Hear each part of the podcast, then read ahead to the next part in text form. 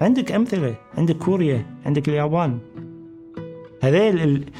كوريا اللي قبل خمسين سنة كانت دولة تعتبر دولة متخلفة. اليابان ما كانوا يدزون طبعا اجين على حسب قراءاتي أنا يعني المعلومات هذه ممكن مو موثقة 100% بس كانوا يدزون ناس على مصر عشان يشوفون مصر شلون يعني شو يسوون عشان هم يتعلمون منهم. اليابان كانوا يدزون. ف آه، فهذيل عندك أمثلة يعني. اليوم كوريا واليابان من الدول اللي تصرف مبالغ كبيرة على موضوع الآر إن دي وهو البداية. البداية إنتاج المعرفة. يعني إحنا اجين نرجع على على الحضارة الإسلامية. ابتدت من وين؟ إحنا اليوم لما نتكلم عن الحضارة الإسلامية نتكلم عن منو؟ نتكلم عن الفارابي ونتكلم عن ابن رشد ونتكلم عن الكندي وابن حيان وابن سينا والرازي صح ولا لا؟ هذا هذيل اللي بنوا الحضارة صح ولا لا؟ فهذيل إرجع راح تشوف إن كل واحد منهم كان له شنو؟ شخص يدعمه ماديا. لأن أنت ما تقدر. أنت إذا تبي تشتغل وتصرف وبعدين تفكر عشان تطلع شيء إنتاجك ما راح حد شيء. 50 صفحة. بس ما راح تقدر.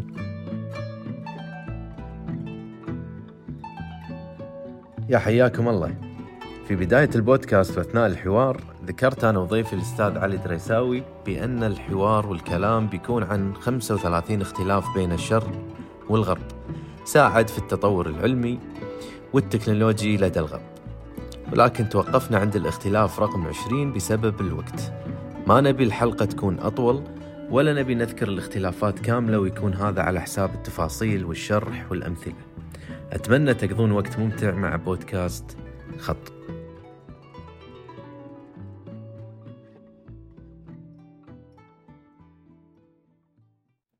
الحين انت أنت جبت لي بداية الحلقة. حلو. أنا لما أقول اليوم ضيفي علي. امم من هو علي؟ يس. تبي نبتدي من هنا؟ تفضل. أوكي. أنا يعني الجواب اللي يسمونه شنو؟ المتعارف عليه. المتعارف تبي المتعارف عليه ولا غير متعارف؟ أبي الأثنين.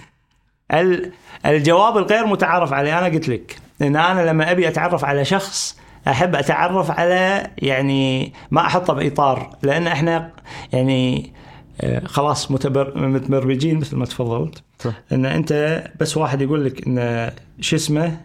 شو اسم عائلته؟ وين مولود؟ وشنو يشتغل؟ إيه. أنت حطيته بإطار معين.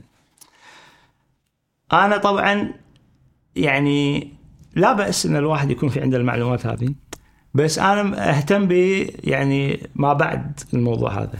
عشان أقدر أشوف أنا ممكن يعني في عندي شغلات مشتركة مع الشخص هذا ولا لا. الشغلات المشتركة مو والله أنا يعني إذا يعمل في نفس المجال أو إذا إذا ينتمي إلى نفس خلينا نقول المجتمع أو آه، يحب نفس فريق كرة القدم ولا لا. وهذه شغلات ما تهمني. فأنا أحاول أتعرف على الناس من خلال يعني أشوف آه، شنو توجهاته الفكرية شنو أهدافه شنو يبي يسوي شنو إيجابي شنو الشغلة الإيجابية اللي بيسويها حق المجتمع. آه، يعني مثلا من الأسئلة اللي أسألها دائما يعني إذا في عندك فرصة إنك تعطي خمس نصائح لأي شخص شنو راح تقول لك؟ شنو النصائح اللي راح تعطيها حق العالم؟ مثلا أو إذا في عندك فرصة إنك تتعشى مع شخص تاريخي يعني منو راح يكون؟ وشنو راح تسأله؟ هكذا شغلات كذي يعني. إنما المتعارف عليه آه، هو التالي. أنا اسمي علي دريساوي نعم. الله ينعم بحالك. مواليد 72 مدينة المحمرة اللي في جنوب إيران. آه، أعمل مستشار إداري آه، وأحاضر مرات يعني. بس مؤهلاتي يعني الأكاديمية عندي ماجست آه، عندي bachelor's degree في في ال MIS يعني إدارة نظم معلومات.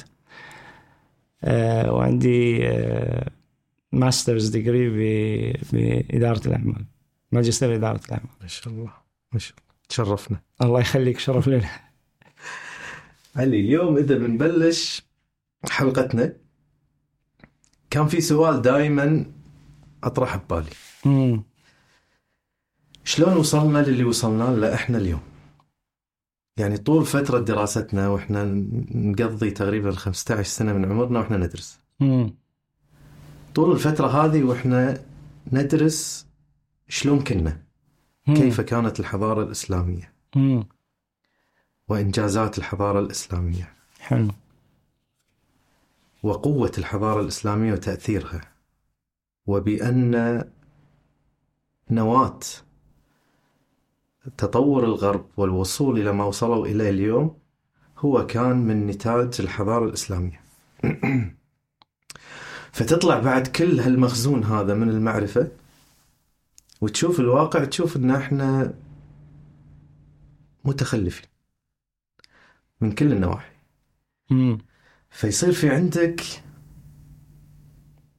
ما أدري يعني تنصدم من الواقع وهل تبدي تشك بالماضي أو تبي تبي تنسى الماضي تبي تنسى اللي درسته تبي ت- عشان ما تكون أنت بفراغ.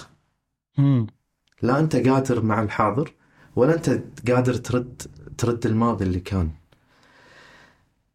فمن هنا طلعنا أن شلون نقدر نستفيد من التراث ونقدر نوصل للي واصلين له اليوم الغرب. فكان في لقاء كان في حوار بسيط بيني وبينك. كان في التساؤل هذا موجود عندك؟ وقلت لي إن في 35 اختلاف. بيننا وبين الغرب. هذه من وجهة نظرك وإحنا اتفقنا أن وجهات النظر هي أدنى أنواع المعرفة. من وجهة نظرك يا علي هي أسباب آه، نجاحهم وتخلفهم فحلقة اليوم راح تكون عن 35 اختلاف بين الغرب وإحنا نسمي الغرب مثل ما قلنا بداية الحلقة هم ال- ال- أمريكا كندا أوروبا. الغربية نعم. هو أوروبا الغربية. فالمايك لك وأنا هني بقعد وبسجل. يعني شقلت لنا كذا موضوع. أول شيء إحنا لما التقينا يعني السؤال اللي كان موجود عندك وهذا السؤال يصير مثل الحلم. يعني دائما الحلم أنت ما تتحكم فيه صح؟ فأنت مرات يجي لك أسئلة آه، يمكن تحاول تنساها بس بعدين ترد لك مرة ثانية. أنا كان في عندي نفس السؤال يمكن قلت لك القصة يعني. أنا لما كنت بالمدرسة كان في كرتون جراندايزر ما الشباب يمكن ما يعرفونه يعني. فكان في UFOs وفضاء ومش عارف إيش. بعدين كنا نشوف أفلام آه، RoboCop وكذا. فأنا أهلي دائما يعني كان الترند قبل انه إذا يقولوا لك إذا أنت تدرس وتجتهد وهذا راح نسافرك برا عشان تدرس برا وهكذا. فطبعا هم الهدف منه كان التحفيز طبعا بس أنا أنا شخصيا يعني داخل كنت أخاف إن إن زين هذول الجماعة يعني شوف مستوى تفكيرهم وين واصلين يعني سيارات وكذا وأنت أي brand تشوفه أي شيء تشوفه تكنولوجيا متقدم يكون جاي من الغرب. فأنا كنت أحس إذا أنا يوم من الأيام أروح وين راح أضيع بين الجماعة ذيل يعني؟ خصوصا ما كان في معرفة عن الغرب يعني ما كنا نشوف ما عليك نور يعني نشوفه نشوفه بالتلفزيون. وغير اللي نشوفه بالتلفزيون كان في موضوع آخر.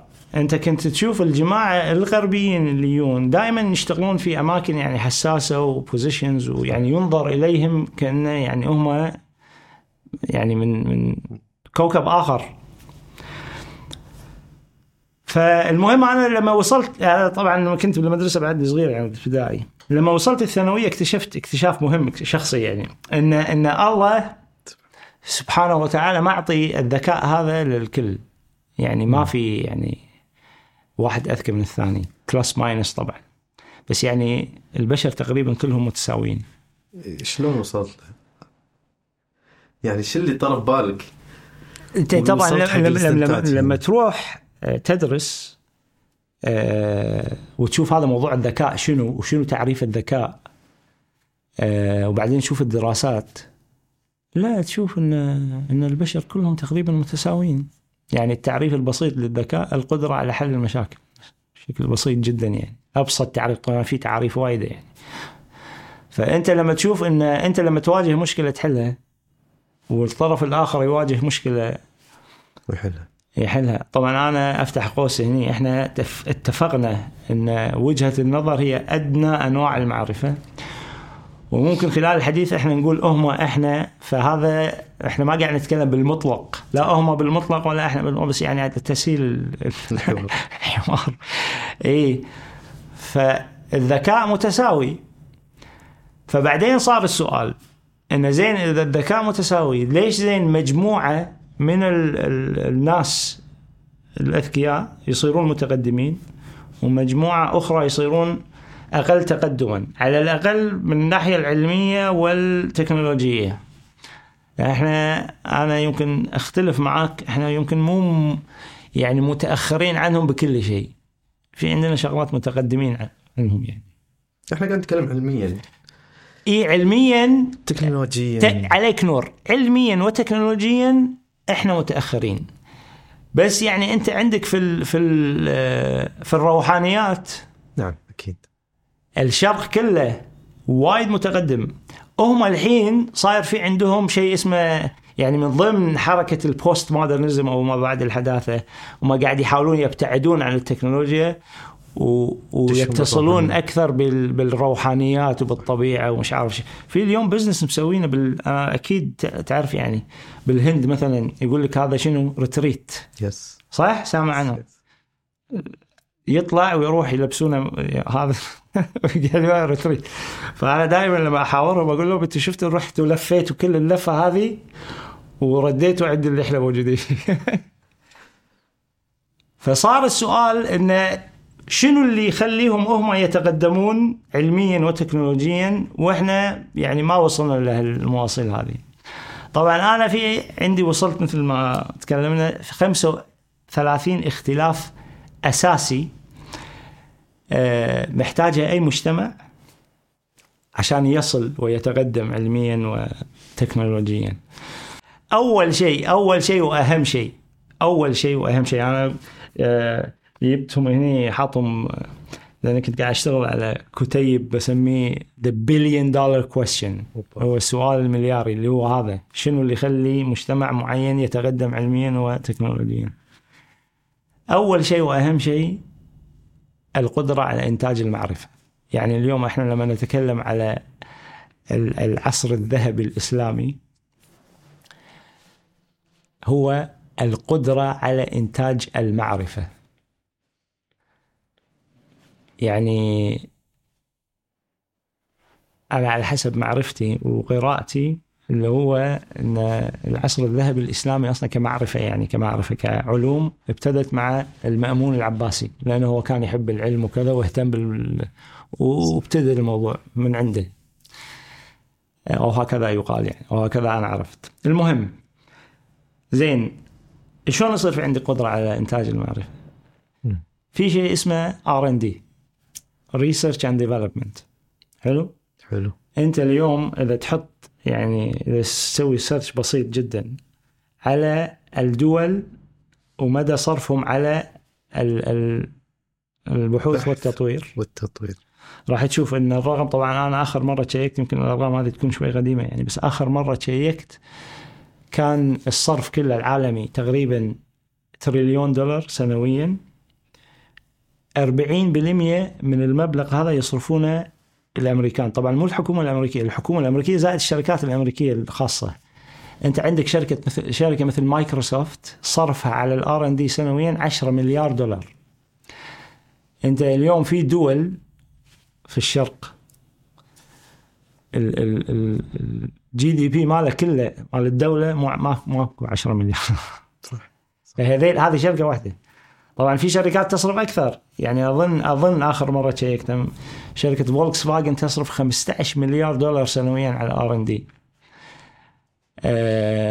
زين 40% أمريكا.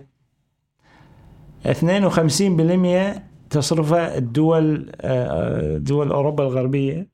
زائد اليابان زائد كوريا الجنوبية زائد للأسف الشديد كيان صهيوني. أكثر دولة تصرف ب- بمقارنة ب- بال- بالناتج القومي كيان صهيوني. 7% من الناتج القومي يصرفونه على الآر إن دي. ظل جم 8% متوزعين عاد على على باقي العالم. فلك أن أنت تتخيل عشان كذي إحنا عندنا اليوم تقريبا كل الإنتاج العلمي رايح. والمعرفي يأتي من يأتي يعني اليوم again الأرقام مو دقيقة يعني مو لا تمسكهم علي بس يعني تقريبا آخر again على حسب ما أتذكر 60% من الاقتصاد الأمريكي يسمونه knowledge economy اقتصاد معرفة. معرفي. يعني يعني هو ما قاعد يسوي شيء. هم قاعدين في عندهم research and development centers قاعد نشوف التصنيع اليوم كله بالتكنولوجيا تقريبا كله قاعد يصير بالصين. كان بالصين الحين قاعد يتجهون فيتنام والهند مش عارف صح ولا لا؟ ما عنده تصنيع. هو بس ينتج أفكار صح؟ قاعد ما يعني الأدوية نفس الشيء؟ آه، صناعات أخرى يعني الصناعات اللي هم معروفين فيها الدواء نفس الشيء. R&D ممكن يصير تصنيع برا مكان ثاني. technology نفس الشيء R&D. ف إحنا again بين قوسين إحنا مو بشكل عام مو بالمطلق يعني ب بس بشكل عام أنت شلون تبي يصير في عندك إنتاج معرفي وأنت ما قاعد تصرف على ال R&D أنت اليوم أنت تعمل مع مؤسسات كبرى صح؟ آه كم مؤسسة تعرفها في عندها قسم اسمه R&D أو budget حاطينه بس حق شنو؟ البحوث والتطوير بس ابو حسين هو البحث والتطوير أعتقد إنه يحتاج أكثر من ميزانية. أنت لازم يكون في عندك عقول تستطيع أن تبحث. عقول ما إحنا قلنا العقول موجودة. يعني عقول اللي موجودة في أمريكا وأوروبا أكيد مهيئة من جامعات من تخصصات من من دكاترة. شلون صاروا؟ فهذه كلها أساس. أسسوا هذا كله. عشان وصلوا حق إنهم يأخذون 40% من إنفاق العالم. على على البحث والتطوير والتطوير إي بس شلون؟ أمريكا ترى قبل 100 سنة كانت تعتبر دولة نامية. أمريكا قبل 100 سنة ما كانت دولة نامية يعني ما كان عندهم شيء زراعة قطن وبس. يعني أنا أقصد الحين. إذا خذينا إكس دولة مم. أي دولة وحطينا لها ميزانية آر إن دي وقلنا لهم يلا بس عندك أمثلة عندك كوريا عندك اليابان هذيل ال... كوريا اللي قبل 50 سنة كانت دولة تعتبر دولة متخلفة. اليابان ما كانوا يدزون طبعا اجين على حسب قراءاتي أنا يعني المعلومات هذه ممكن مو موثقة 100% بس كانوا يدزون ناس على مصر عشان يشوفون مصر شلون يعني شو يسوون عشان هم يتعلمون منهم. اليابان كانوا يدزون. ف آه، فهذيل عندك أمثلة يعني. اليوم كوريا واليابان من الدول اللي تصرف مبالغ كبيرة على موضوع الآر إن دي وهو البداية البداية إنتاج المعرفة يعني إحنا اجين نرجع على على الحضارة ال- الإسلامية ابتدت من وين إحنا اليوم لما نتكلم عن الحضارة الإسلامية نتكلم عن منو؟ نتكلم عن الفارابي ونتكلم عن ابن رشد ونتكلم. عن الكندي وابن حيان وابن سينا والرازي صح ولا لا؟ صح. هذا هذيل اللي بنوا الحضارة صح ولا لا؟ فهذيل إرجع راح تشوف إن كل واحد منهم كان له شنو؟ شخص يدعمه ماديا. صح. لأن أنت ما تقدر أنت إذا تبي تشتغل وتصرف وبعدين تفكر عشان تطلع شيء إنتاجك ما راح حد شيء 50 صفحة. بس ما راح تقدر. لازم تفرغ. لازم تفرق لازم تفرق والعقول موجودة. أنت يكون في عندك دعم مادي يعني تجيب شخص آه، محتاج يتطور في مكان معين يعني أنا بعطيك مثال الحين في معظم الدول خصوصا بالخليج صاير في صناديق عشان يدعمون الشباب عشان يسوون business صح؟ صح. إيش كثر صار في business الحين؟ مو الطموح بس بس في حركة صارت صح صح؟ أنت طبعا دائما كذي ترى أنت حتى في الإنتاج العلمي ممكن يطلع لك 20 نظرية منهم يطلع شنو؟ واحد. وحده صح. آه، ممكن تطلع صح والباقي كله راح آه، فأنت في عندك حتى بأمريكا أنت في عندك ال success rate مال ال ideas يعني عشان تصير business ناجح 5% 95% من الأفكار ممكن يعني وايد. أنت أنا أروح وأرد وايد. في شغلات وايد تشوفها وبعدين تروح السنة اللي عقبها مو موجودة. إن شاء الله. اي مو يعني أنا أتذكر مثلا في شيء كان فيه اسمه ريد بوكس تروح عند الجمعية تحط credit card في أفلام. تختار الفيلم يحرق لك إياه إيه. على سي دي تاخذه وبعدين ترده. والله ماكو الحين. الحين صار في نتفلكس القصد إن إن في أفكار وايد تطلع وبعدين تنتهي. ف طب أكيد مو الطموح. بس في صار في حركة. صار في شباب صار في شباب يفكر شلون يسوي business إيه، يعني أنا شفت أحد حلقاتك يعني كانت على business معين صح؟ صح. قهوة. في في وايد success stories طبعا مقابل كل success story في عندك يمكن 100 ما نقدر. نسميهم failure بس الناس ما حالفهم الحظ. نفس الشيء ممكن تسويه على المستوى العلمي. إحنا قاعد نتكلم القدرة على إنتاج المعرفة أبو حسين نعم. تخص فيها الأقسام الار ان دي اللي هي الب- البحث وال- والتطوير. ونتكلم بعد على ال ال الإنتاج الإنتاج الفكري. سواء مؤلفات الكتب الانتاج سواء- الفكري أهم من الإنتاج العلمي. ما في فكر ما في علم تطور بدون إنتاج وهذا موضوع آخر. بدون إنتاج فكري. بس إحنا اللي صاير عندنا العكس. يعني أنا ما أدري يعني أنت لحقت على الفترة هذه ولا يعني إحنا فترتنا اللي يدرس أدبي كان هذا يعني يعتبر من الفشلة. اللي اللي ذكي وكذا يدرس علمي. يعني إذا قلت لك لحقت على هالفترة شو- أصير شايب؟ لا ما تصير شباب أنا ما أدري يعني للحين ممتدة ولا لا. أنا اللي شايف إنه للحين ممتدة. يعني أنا حضرت مرة محاضرة حق آه، شاب تو كان متخرج من من آه، كانت بالجامعة الأمريكية يعني يعني آه، متخرج من من بريطانيا.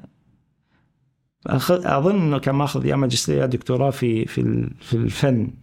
أحد يعني branches فكان قاعد يتكلم على تجربته إنه شلون الجماعة قاعد يقولون حق آه، أبوه إن هذا يعني أنت ضيعت آه، فلوسك على على الفاضي يعني شنو شنو درس يعني؟ وهذه هذا خطأ كبير. أنا بعدين اكتشفت إن لا إن بدون بدون يكون ما عندك أساس آه، معرفي في في فلسفي التطور العلمي هذا ما راح يصير ولا راح ينفع مم. وممكن أنت تتطور لمكان معين وبعدين تطيح نفس ما صار بالاتحاد السوفيتي عندهم هو كتاب واحد بس غيره ماكو. ما في إنتاج معرفي. ما في انتاج, آه إنتاج معرفي مثل ما قلنا. إنتاج علمي بس. في السبعين ثمانين سنة طاحوا. فاليوم أنا أظن إن طبعا أجين رأيي إن الإنتاج المعرفي أهم. و... ويبتدي.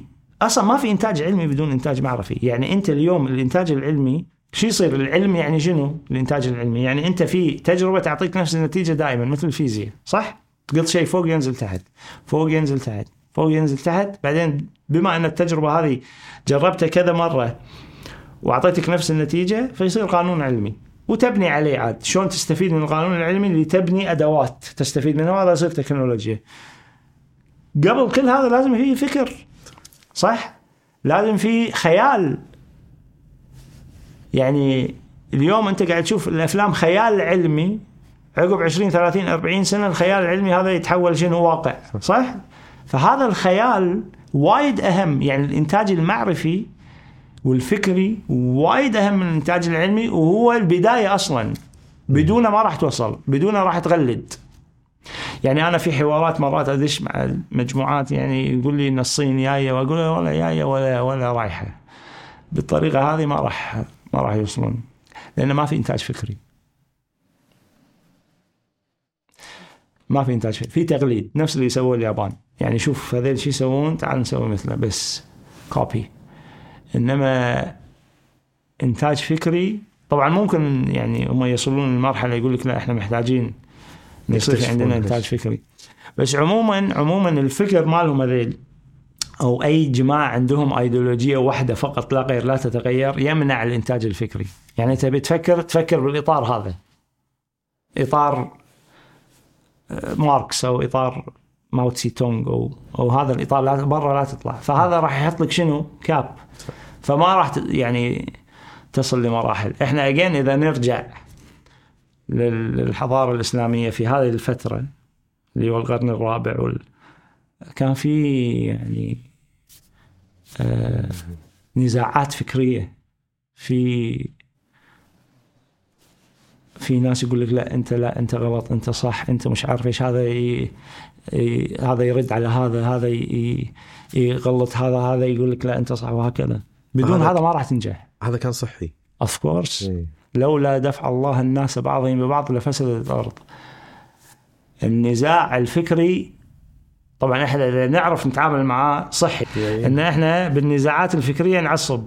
يعني يعني إذا واحد قاعد وياه تختلف معاه بالرأي يعصب. يعني بالنسبة لي طبعا أنا أتفهم. أتفهم. بس أنا يعني لا أقبل. إن أنت ما لازم تعصب يعني. أنت ما في اثنين يختلفون على اثنين زائد اثنين. أنا هذه وايد أسويها. دائما أسأل اثنين يقول لك كل يقول لك أربعة. صح زين. زين أنت شنو الفاكهة المفضلة لديك؟ أنت واحد مانجا، واحد برتقال، واحد فراولة، واحد مش عارف إيش. مثلا ها؟ ما في غلط. اي ما أنا أزعل عشان أنت تحب الفراولة. ما راح أزعل يعني. صح؟ ولا تقدر أنت تقنع أحد إن المانجا أحلى من الفراولة إذا هو يحب الفراولة. صح؟ ما راح تقدر تقنعه. خلاص. فأنا بس مهم جدا إني أنا أتفهم وجهة نظرك. القصد ان ان النزاعات الفكرية بالعكس أنت فكرك شلون تتطور لما أنا أجي أقول لك بس أنت شنو؟ عاد على قولتهم you don't fall in love with your idea. يعني مو إنه والله أنا طلعت بفكرة وخلاص وصارت فكرتي وصارت ال baby مالي وما حد لا و- اي لا بالعكس تقطها وتشوف شلون ممكن يعني ال ال ال تتطور. الفكرة هذه تتطور من خلال من خلال ال criticism اللي هو النقد البناء. لما تنتقد تنتقد تنتقد تنتقد بعدين الفكرة تتطور وتصل لمرحلة ممكن حتى في المجالات العلمية يعني اليوم في عندهم هذا موضوع الكوانتم فيزيكس كل يوم يطلعون لك نظرية. كل واحد يقول لا هذا غلط وهذا غلط مع إن هذا المفروض إنه يكون علمي يعني قائم على تجارب.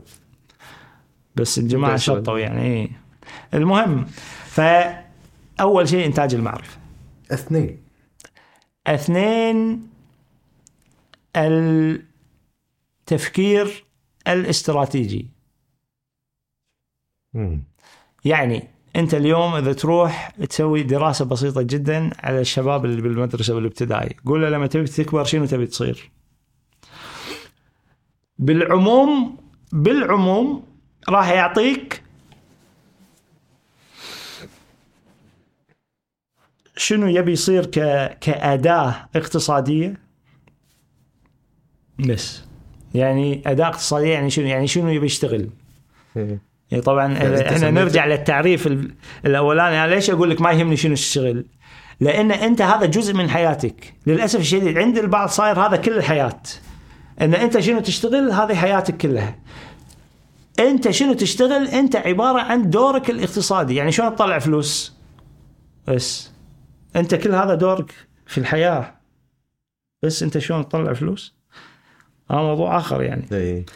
آه مؤسف بس هذا عالميا صاير كذي يعني المهم سأله شنو بتصير راح يقول لك أنت أو شنو أهدافك في الحياة راح يقول لك شنو دوره الاقتصادي راح يصير يعني دكتور مهندس طيار طبعا هذا أهم أيامنا بس هذول الثلاثة غيره يعني آه بعدين يعني إذا تأخذه تجيبه شوية يقول لك بشتري بيت وبتزوج. بس. سمبل زين بعدين؟ بس. زين لما يوصل الشخص لل طبعا اجين مو الكل بس الأغلب. لما يوصل للمرحلة هذه آه يحس إنه هو دوره انتهى. وإنه ناجح. وإنه نجح. زين أنت في عندك بعد 40 سنة. إيش تبي تسوي؟ فيهم؟ لا هني بعد خلاص خلاص. دوري آه، خلاص. مو يهال ويبنى بيت واشتريت ومدير وصرت. ف التفكير الاستراتيجي طبعا هذا بالنسبة لليهال أنا قاعد أقول لك اللي هو في عنده يعني. روح أنت يعني لما تتطور بال- بالعمر وتسأل الناس على الشغلات هذه اسأل واحد عمره 45 سنة أنت شنو أهدافك المستقبلية؟ شوف كم واحد راح يعطيك أهداف طويلة الامد أنت في مجال المال والأعمال اسأل الشركات روح على الشركات. انسى الديكور لأن معظم الشركات خصوصا الكبيرة صار اليوم في عندهم visions و missions وكذا ومش عارف إيش. أنسى الديكور. قول له وريني استراتيجيتك أنت. شنو اللي بتسوي؟ طبعا أنا مرة كنت قاعد آه، في محاضرة ففي واحدة كانت قاعدة تحاضر طبعا وايد من زمان يمكن 25 سنة. فقالت إن بعض الشركات في عندهم استراتيجيات لبعد 100 سنة. فأنا قلت حق اللي قاعد يمي قلت هذيل يعني شافونا إحنا نصدق أي شيء فقالت لك فبعدين سالتها قلت لها أعطيني شركات مثال عن الشركات اللي في عندهم استراتيجيات ل 100 سنة. قالت لي ال oil companies سريع يعني بدون تفكير يعني. قالت لي أنت you can قاعد تشوف إن معظم الشركات آه، بترول قاعد يغيرون أساميهم من petroleum إلى energy ليه؟ قالت لي هذول قاعد يفكرون فيما بعد البترول البترول موجود لبعد 100 سنة يعني. plus minus فهذا قاعد يفكر فيما بعد البترول ما راح يسكر الدكان وخلاص لا إحنا زين البترول خلص شو نسوي؟ تعال خلينا نشوف شو نسوي بعدين. آه الناس يفكرون في المستقبل ويخططون وفي عندهم what if analysis يعني هذا إذا صار كذي شو نسوي؟ إذا صار كذي شو نسوي؟ إذا صار كذي شو نسوي؟ طبعا أنا قاري وايد دراسات عن شركات مؤسسات ما تأثرت بال pandemic منهم شل مثلا. كان في عندهم plan آه لما روسيا دشت القرم قبل كم سنة آه ففي شباب آه قالوا شفت شلون روسيا دشت القرم؟ قلت لهم والله أنا مو متفاجئ. فهم يقولون أنت كله مو متفاجئ. قلت لهم مو لأنه والله أنا يعني أنا قريت كتاب في 96 اسمه The Clash of Civilizations الكاتب هذا حاط لك إن أوكرانيا في لها ثلاث حلول. يا تصير satellite state تحت المظلة الروسية نفس آه، بيلاروس. يعني دولة بس يعني كأنها تبع روسيا. أو تتقسم تصير قسم شرقي وقسم غربي. أو تدش حرب ما لها تالي يعني. فأنا قلت إن أنا على حسب الشغلات هذه مو متفاجئ انه صار حرب بس لأن في واحد قاعد وحط هذا الموضوع في مخه إن هذا مستقبل أوكرانيا شو راح يصير فيها؟ ومعطيك سيناريوهات. ف الجماعة يفكرون آه، بالمستقبل على المستوى الشخصي وعلى المستوى المؤسسي وعلى المستوى المجتمعي. اجين أنا ما أتكلم بالمطلق بس بشكل عام إحنا ما في عندنا ال orientation هذا. يعني عيشني اليوم موتني باكر. يعني هذا من الأمثال. شنو السبب؟ education أنا قلت لك. ال- المفتاح. المفتاح education. أنت لما توري أنا أقول لك على مثال شخصي يعني شخصي. آه أنا مرتي أمريكية. فلما صار في عندنا آه يعني صارت حامل كنا إحنا بالكويت. فتقول لي أنا برد أمريكا. قلت لي ترى عادي يعني مستشفيات يعني. قالت no. بالله كان يبي يصير run for president طبعا أنا مو متعود على لأنه هو إذا الولد برا أمريكا ما يصير run for president فهي فكرت؟ إي إي. والله هو يعني أنا ليش أقضي على مستقبله؟ لأن إذا أنت مولود خارج أمريكا ما تصير president. قلت له والله run for president أنا يعني إذا صار مهندس وايد زين. وهذا موضوع ثالث. إن ال إن ال sky عندهم is the limit هم ما في عندهم limits يعني ما في أنا أعطيك مثال آخر. إحنا أنا كنت أشتغل في شركة اتصالات. فكان سنة أظن 2010 دائما الشركات الكبيرة في المناسبات الوطنية يسوون إعلانات ويسوون commercials وكذا. ف إحنا قلنا انه بدال ما نسوي يعني دائما ال commercials كانت صارت صار يعني pattern إنه دائما يروح حق الماضي وكذا ويعني هذا صار ال- ال- الإعلان الوطني. حلو فإحنا قلنا تعالوا خلينا نسوي شنو؟ مستقبل. المستقبل. فسوينا كذا سيناريو آه وكان أحد السيناريوهات إن في آه طبعا كذا سيناريو كان سيناريو رائد فضاء كويتي وكان في سيناريو بنت تفوز بجائزة نوبل وكان في سيناريو آه آه طبعا كل هذا كان عادي. يعني. بس إحنا لما طرحنا السيناريو الثالث إن منتخب الكويت ياخذ كأس العالم هني صار شنو؟ يعني نفس في إيه الفكرة إيه. اي يعني ف لا شنو جازت لهم يعني الفكرة؟ لا ما يعني هو الاولاني okay بس يعني هذا يعني يعني مو متخيلينها. اي فبعدين هو أصلا كل الحملة تسمت ليش لا؟ يعني why not. القصد طبعا مو الكل بس يعني انت قبل ما تسوي الفكرة لازم تطرحها على, على ناس. ففي ناس يعني يقابلك ب يعني ابتسامة صفراء يعني. آه، يحبطك يعني. المهم إن ال- ال- التفكير فإحنا جوابنا كان هم ترى اليابان هم للي يتذكرون يعني فريق اليابان لكرة القدم. صح. كان يعني ينطق بالستة والسبعة يعني إي بس هم حطوا درا يعني plan استراتيجية سووا كرتون يعني بناء again بناء ثقافة يعني كان بناء أول جيل. كرتون طلع مال كرة قدم كان يسمونه أبطال الملاعب بعدين طلعوا مال كابتن ماجد. بعدين سووا سووا الدوري مالهم وياو لاعبين من برا و... لغاية ما اليوم اليابان يعني في خلال فترة قصيرة جدا خذت كأس آسيا يمكن أربع مرات. آه، وصار صار فريق له وزن عالميا وهم في عندهم خطة إن ياخذون كأس العالم خلال يمكن ل 2050 في عندهم خطة شيء ياخذون كأس العالم. ليش ما عندنا تفكير استراتيجي هو اورينتيشن يعني أنت شلون آه، يعني آه، يربونك بالبيت بالمدرسة آه، بس الحين صار في يمكن أنا قاعد أشوف. إي صار في vision مثلا 2030 vision 2050 فيعني بدا ابتدى الموضوع إي يعني حتى على مستوى المؤسسات صار في يعني الدراسة الاستراتيجية ووين نبي نكون بالمستقبل. أنا قاعد أشوف إنه في حركة يعني صار قاعد إي.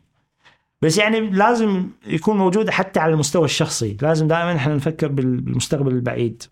يعني ناخذها دول شركات مؤسسات. أساسات أفراد. لازم من الأفراد. من الأفراد تطلع فوق. العكس لا لا من الأفراد. من الأفراد من البيت. لأن هم الأفراد هذول اللي يسوون المجتمعات هذه صح؟ أنا أشوفها العكس ما أدري صلح لي. بس أنا أشوف دائما التغيير يجي من فوق. يعني أنا إذا أبي الأفراد يفكرون تفكير استراتيجي فأنا لازم أسوي مناهج دراسية تعلم التفكير الاستراتيجي. فأنا لازم أكون وزير التربية مثلا. الموضوع راح يصير أسرع. لما يكون في عندك أنت سلطة أو قوة ممكن تسرع الموضوع. ممكن تسرع الموضوع. بس هم الثقافة العامة لها دور. الثقا... أنت أكثر الشغلات اللي تتعلمها تتعلمها برا المدرسة صح؟ يعني آه، أول شيء اللغة. انت لما تروح المدرسة تروح قاعد تتكلم عادي. ما يك... ما يعلمونك شلون تتكلم داخل المدرسة صح؟ ممكن ينظمون لك الموضوع يعلمونك شوي صرف ونحو صح؟ بس انت الكلام تتعلمه برا المدرسة. أغلب الشغلات اللي تتعلمها انت معرفتك تنبني خارج ال... ال... خارج إطار التعليم المنظم اللي هو تتعلمه بالمدرسة والجامعة. آه، فأنا أظن المجتمع ككل له دور البيت له دور. طبعا المدرسة والجامعة لها دور أكيد. وبما أن في قدرة وفي سلطة فممكن تسرع العملية هذه. بس هذا لا ينفي أنا أظن دور المجتمع كبير. كبير يعني ممكن يبتدون من اثنين من فوق وانت ان هذا راح يصير صاروخ. شاء الله إن شاء الله. ثلاثة رقم ثلاثة هو يعني يرتبط بالرقم رقم اثنين. اللي أنا أسميه poverty of aspiration. poverty of aspiration. اللي هو آه، الفقر في الأهداف. يعني أنا أحد الأسئلة اللي أسألها إن أنت إذا ما في عندك أي نوع من أنواع ال- ال- المحدوديات في حياتك. limits طبعا غير المحدوديات الأخلاقية. شو تسوي؟ اسأل السؤال هذا للناس. في وايد راح يعني يتأمل. أنا شو أسوي؟ إذا ما في عندي محدوديات وبعد ما يتأمل طبعا هذا تأمله يعطيك indication يعطيك إن إن ولا عمره مفكر بالموضوع هذا. رقم واحد. رقم اثنين في ناس وايد منهم يعني أنا مرة ب interview سألت واحد نفس السؤال هذا قال أنا بصير vice president قلت له خو ماكو أنت عندك limitation تصير president ليش vice يقول لا أحب الاسم. okay. صح؟ ف في ناس عندهم ما في عنده قدرة. حتى إنه يفكر إنه هو يعيش أو يفكر بدون ليميتس يفكر ولا يتخيل؟ وأنت لما تتخيل قاعد نوع من أنواع التفكير يعني. يعني إحنا شنو قصدك؟ التفكير أو مم. أو الذكاء المبني على التفكير هو حل مشكلات ببساطة. بس أنا لما أتخيل مم. فأنا قاعد أنسى الواقع مم. قاعد أروح أبني واقع ثاني صح فهذه قدرة أعتقد إن مو الكل يملكها إنك تتجرد من كل شيء مم. وتروح تشوف نفسك بمكان ثاني بظروف أخرى بوظيفة ثانية مم. بحياة ثانية كاملة أنت هل تعتقد انه مو موجودة عند الكل؟ يعني هذه عبارة عن يعني هبة موجودة أو أو مهارة ممكن تتطور عند ال- أعتقد إنها مهارة مهارة مهارة تحتاج تطوير أنا متفق معك أنا أظن إن هي مهارة طبعا في ناس ممكن قدرة الخيال عندهم أعلى من الآخرين نعم. طبعا أكيد بس لا بأس إنك أنت تطور قدرة التخيل عند لأن إحنا تونا قلنا لما كنا قاعد. نتكلم عن الاختلاف الأولاني ان إن الخيال هو اولا وبعدين يأتي العلم والتطور العلمي والتكنولوجي صح؟ فمهم جدا إنك أنت تتخيل تكون في عندك قدرة على التخيل وتطور المهارة هذه. في هالمجال هذا إنك أنت شو تسوي؟ أنا أظن إن هذا الموضوع أصلا لازم يكون من البداية. يعني أنت من البداية وأنت قاعد تربي تربي عيالك بطريقة يفكرون بطريقة إن إن ما يحطون حق نفسهم شنو؟ ليميتس هو أبو حسين الأطفال أفضل وأكثر ابداعا منا عليك نور. ليش؟ لأن بعدهم ما دخل ما, بال- ما, ما حطيت ال limits عليهم صح؟ صح؟ ما حطيت ال limits عليهم. أنت ال limits تبتدي من الشارع. أنا ليش أقول لك الشارع مهم؟ صح؟ طبعا أنا جينا اتكلم على أيام. أنت لما تقول على شغلة كبيرة يبتدي عاد شنو؟ تصير تصير مادة حق تطنز يعني صح؟ ولا لا؟ صح مجتمع إحنا نتكلم. exactly ما هو أنت إيه، المجتمع الشارع ال- الديوانية التجمع الش- صح ولا لا؟ فأنت لما تتكلم بشغلة يعني هذا الدافع مالك بداية هذا بعد انت ما دشيت صح؟ ف ما في يعني أنت مثل ما قلنا أنت ال... ال... الطفل هذا لما قاعد يكبر وتحل... وتخليه له cap limit إن أنت حدك مهندس أو طبيب أو طيار بس. فأنت وين تبي تطلع عاد آه، آه، ناس يفكرون بما بعد الشغلات هذه؟ وطبعا هذا على يعني هذا زين اللي بيصير الشغلات هذه. في ناس يعني أحلامهم صغيرة جدا جدا جدا. حسين ما تشوف ان النظام التعليم هو من يساعد على وضع. هذه الأطر يعني خلني أقول لك إياها كذي بطريقة ثانية نظام التعليم الحالي المدارس الحالية إنك أنت تقعد الصبح مجبور تروح لطابور صباح تسوي الحركات ال... حركات نشاط يسمونها. زي حركات عسكرية تسوي شغلات ما لها شغل بالتعليم بعدها تدخل لفصول بجرس بوقت ما ما حليت الواجب تعاقب آه، انت قاعد طول اليوم عشان تاخذ درجة نهاية الشهر أو حق الامتحان فأنت قاعد تخرج من هذا النظام التعليمي ما قاعد تخرج مبدعين أنت قاعد تخرج ناس تنفذ بأفضل طريقة ممكنة. وتحفظ. وتحفظ. أنا معاك إن مناهج التعليم محتاجة يعني يقولون عنها ريشفل يعني يعني بس على فكرة مو مناهج التعليم عندنا إحنا بس حتى مناهج التعليم في مثلا وايد قاعد يشتكون مناهج التعليم في أمريكا مثلا. آه أنا شخصيا أظن إن هذا موضوع أول شيء أول شيء هذا موضوع الواجب. أنت تبي عندك ال- الياهل هذا موجود عندك ست ساعات ثمان ساعات تبي تعلم اللي تعلمه خلاص واجب بالبيت هذا الياهل لازم يسوي شغلات ثانية. لازم يلعب لازم آه، يشوف ياهل ثانيين لازم يقعد مع أهله لازم فأنت ما يصير. أنت موجود عندك ثمان ساعات بعدين تعطيه واجب يقعد أربع ساعات. متى ينام؟ متى يطلع؟ متى يلعب؟ متى ي... فهذا هذا أول موضوع. مشكلة أنا شايفها طبعا من رأيي ال... ال... وجهة نظري الشخصي اللي هو أدنى انواع المعرفة. هذا رقم واحد. رقم اثنين تفضلت على طابور الصباح. في ناس أو يهال يحبون طابور الصباح. صح. يحب يلعب ويحب يسوي ويحب يكون برا ويحب هذا. هذا سوي له طابور الصباح. في ناس يحبون الحساب والرياضيات. حطه بالحساب في ناس يحب ال- الحيوانات ويحب حديقة الحيوان ويحب الأشجار والزهور ومش عارف حطه هناك. فهذا وايد مهم إن إحنا نحط يعني من البداية نتعرف على ذكاءات أو هوايات ال- اللي موجودين عشان كل واحد يكون في مجاله يصير مبدع ومنتج ويحب المجال ويحب المدرسة يصير. أنت اليوم إذا في شغلة تحبها ويقولوا لك تعال سويها كل يوم ما راح آه، تقوم آه، مجبور و... وتبكي وزعلان إذا في شغلة تحبها. متى تزعل لما أنت يغصبونك تسوي شغلة أنت ما تحبها صح؟ فأنا يس يعني أوافقك الرأي. مناهج التعليم محتاجة انها تتغير. أمم، أربعة عدم وجود آليات. واضحة. آه يعني إحنا أنا راح أقول لك أربعة وخمس مع بعض. إحنا قلنا إن الذكاء عبارة عن حل مشاكل. زين أنا واجهت مشكلة. إحنا في عندنا نفس مستويات الذكاء مع الكل. آه حليت المشكلة. حلو؟ المشكلة هذه حل المشكلة موجودة في مخي.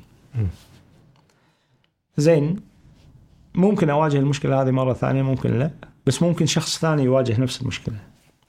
الشخص الثاني هذا إذا يعرفني ممكن يسألني إذا ما يعرفني هو راح يفكر ويحل المشكلة. المشكلة. هذا وقت. ممكن شخص ثالث نفس الموضوع يواجه نفس المشكلة ويقعد يفكر ويحل المشكلة صح؟ ممكن واحد يجي يسألني أنا شلون حليت المشكلة؟ أقول له بعد فترة معينة شخص ثاني يسألني أحاول أتذكر وأقول له شلون الحل بس يعني اللي أقول له إياه غير اللي قلته حق الشخص الأولاني وهكذا صح؟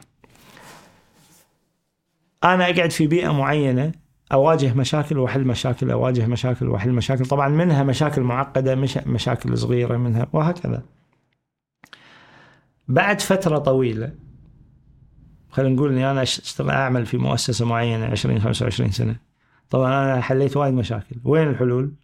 مخي. مخ مخ. وبعد الفترة هذه آه، أتقاعد. أقعد لي 10 20 سنة. بعدين اتقاعد من الحياة. صح؟ الحلول. خذيتها وياك جان راحت. صح؟ بشكل عام اللي يصير بالغرب يعني أنا ذاك اليوم كنت قاعد أسمع مقابلة آه، مع رئيس الأركان الأمريكي نسيت اسمه. تو بيتقاعد أو تقاعد شيء كذي. فقاعد تسأل المذيعة تقول له أنت يعني will you write about this? يعني يقول لها of course I will have my contribution. تقول له راح تكتب على يعني تجاربك؟ فقال لها طبعا لازم يكون في عندي شنو؟ أنا يعني آه، آه، نصيبي الإيجابي من ال- من العمل يعني. فهو يفكر فيها كذي انه هو لما يجي يشارك يشاركك أنت بتجربته وهو واجب عنده. واجب إن كونتريبيوشن لازم يسويه. فالموظف هذا اللي إحنا كنا قاعد نتكلم فيه يقعد 10 20 30 سنة يحل مشاكل وبعدين يروح وكل المعرفة هذه تروح وياه. للأسف الشديد. هذا موضوع وايد مؤسف. يعني يعني أنت ناس يجون ويعملون وعندهم تجارب ويشوفون وكذا. وما في توثيق. عشان كذي اللي انت قاعد تسويه الحين الحين يعني يعتبر من الشغلات من أهم الشغلات اللي انت الواحد لازم يسويه داخل مجتمعه. عشان يوثق يوثق تجارب الآخرين. إحنا ذاك اليوم تكلمنا قلنا يمكن التجربة هذه ممكن تفيد شخص واحد بس. بس هذا الشخص ممكن بعدين يفيد أشخاص. أشخاص. أنا ده موضوع آخر بعدين نتكلم فيه. آه فهذا رقم هذا التوثيق. إحنا ما في عندنا توثيق. اجين بالأرقام. أنت شوف اليوم عدد الكتب الصادرة في بلد مثل بريطانيا. آخر مرة هم كان شيء كان يمكن 300 300 ألف كتاب جديد صادر في السنة. وقارن الأرقام هذه بأي بلد أنت من الشرق الأوسط. شيل لك أي بلد وحط. شوف كم كتاب. صادر. عندك رقم؟ أنا آخر مرة شيكت كان 15000 كل الشرق الأوسط على بعض. ال Middle East كله 15000 كتاب بالسنة. yes. بريطانيا بروحها. 300000 300 طبعا تشيكوا مره. ثانية عشان يمكن الأرقام هذه. بس أنا آخر مرة واضح. check. إي واضح. إي طبعا يعني هم لازم تشوف الإصدارات هذه. كم واحد ترجمة كم واحد يعني مم. إنتاج فكري. فتوثيق توثيق ما في. وهذا رقم واحد. رقم اثنين رقم اثنين. الحين أنا لما أبي أي أوثق المعلومات العشوائية توثيقها لا ينفع. شلون؟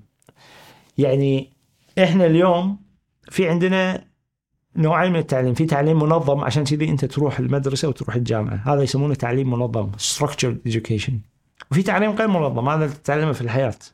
صح؟ التعليم الغير منظم هذا إذا ما تنظمه ما راح ينفعك.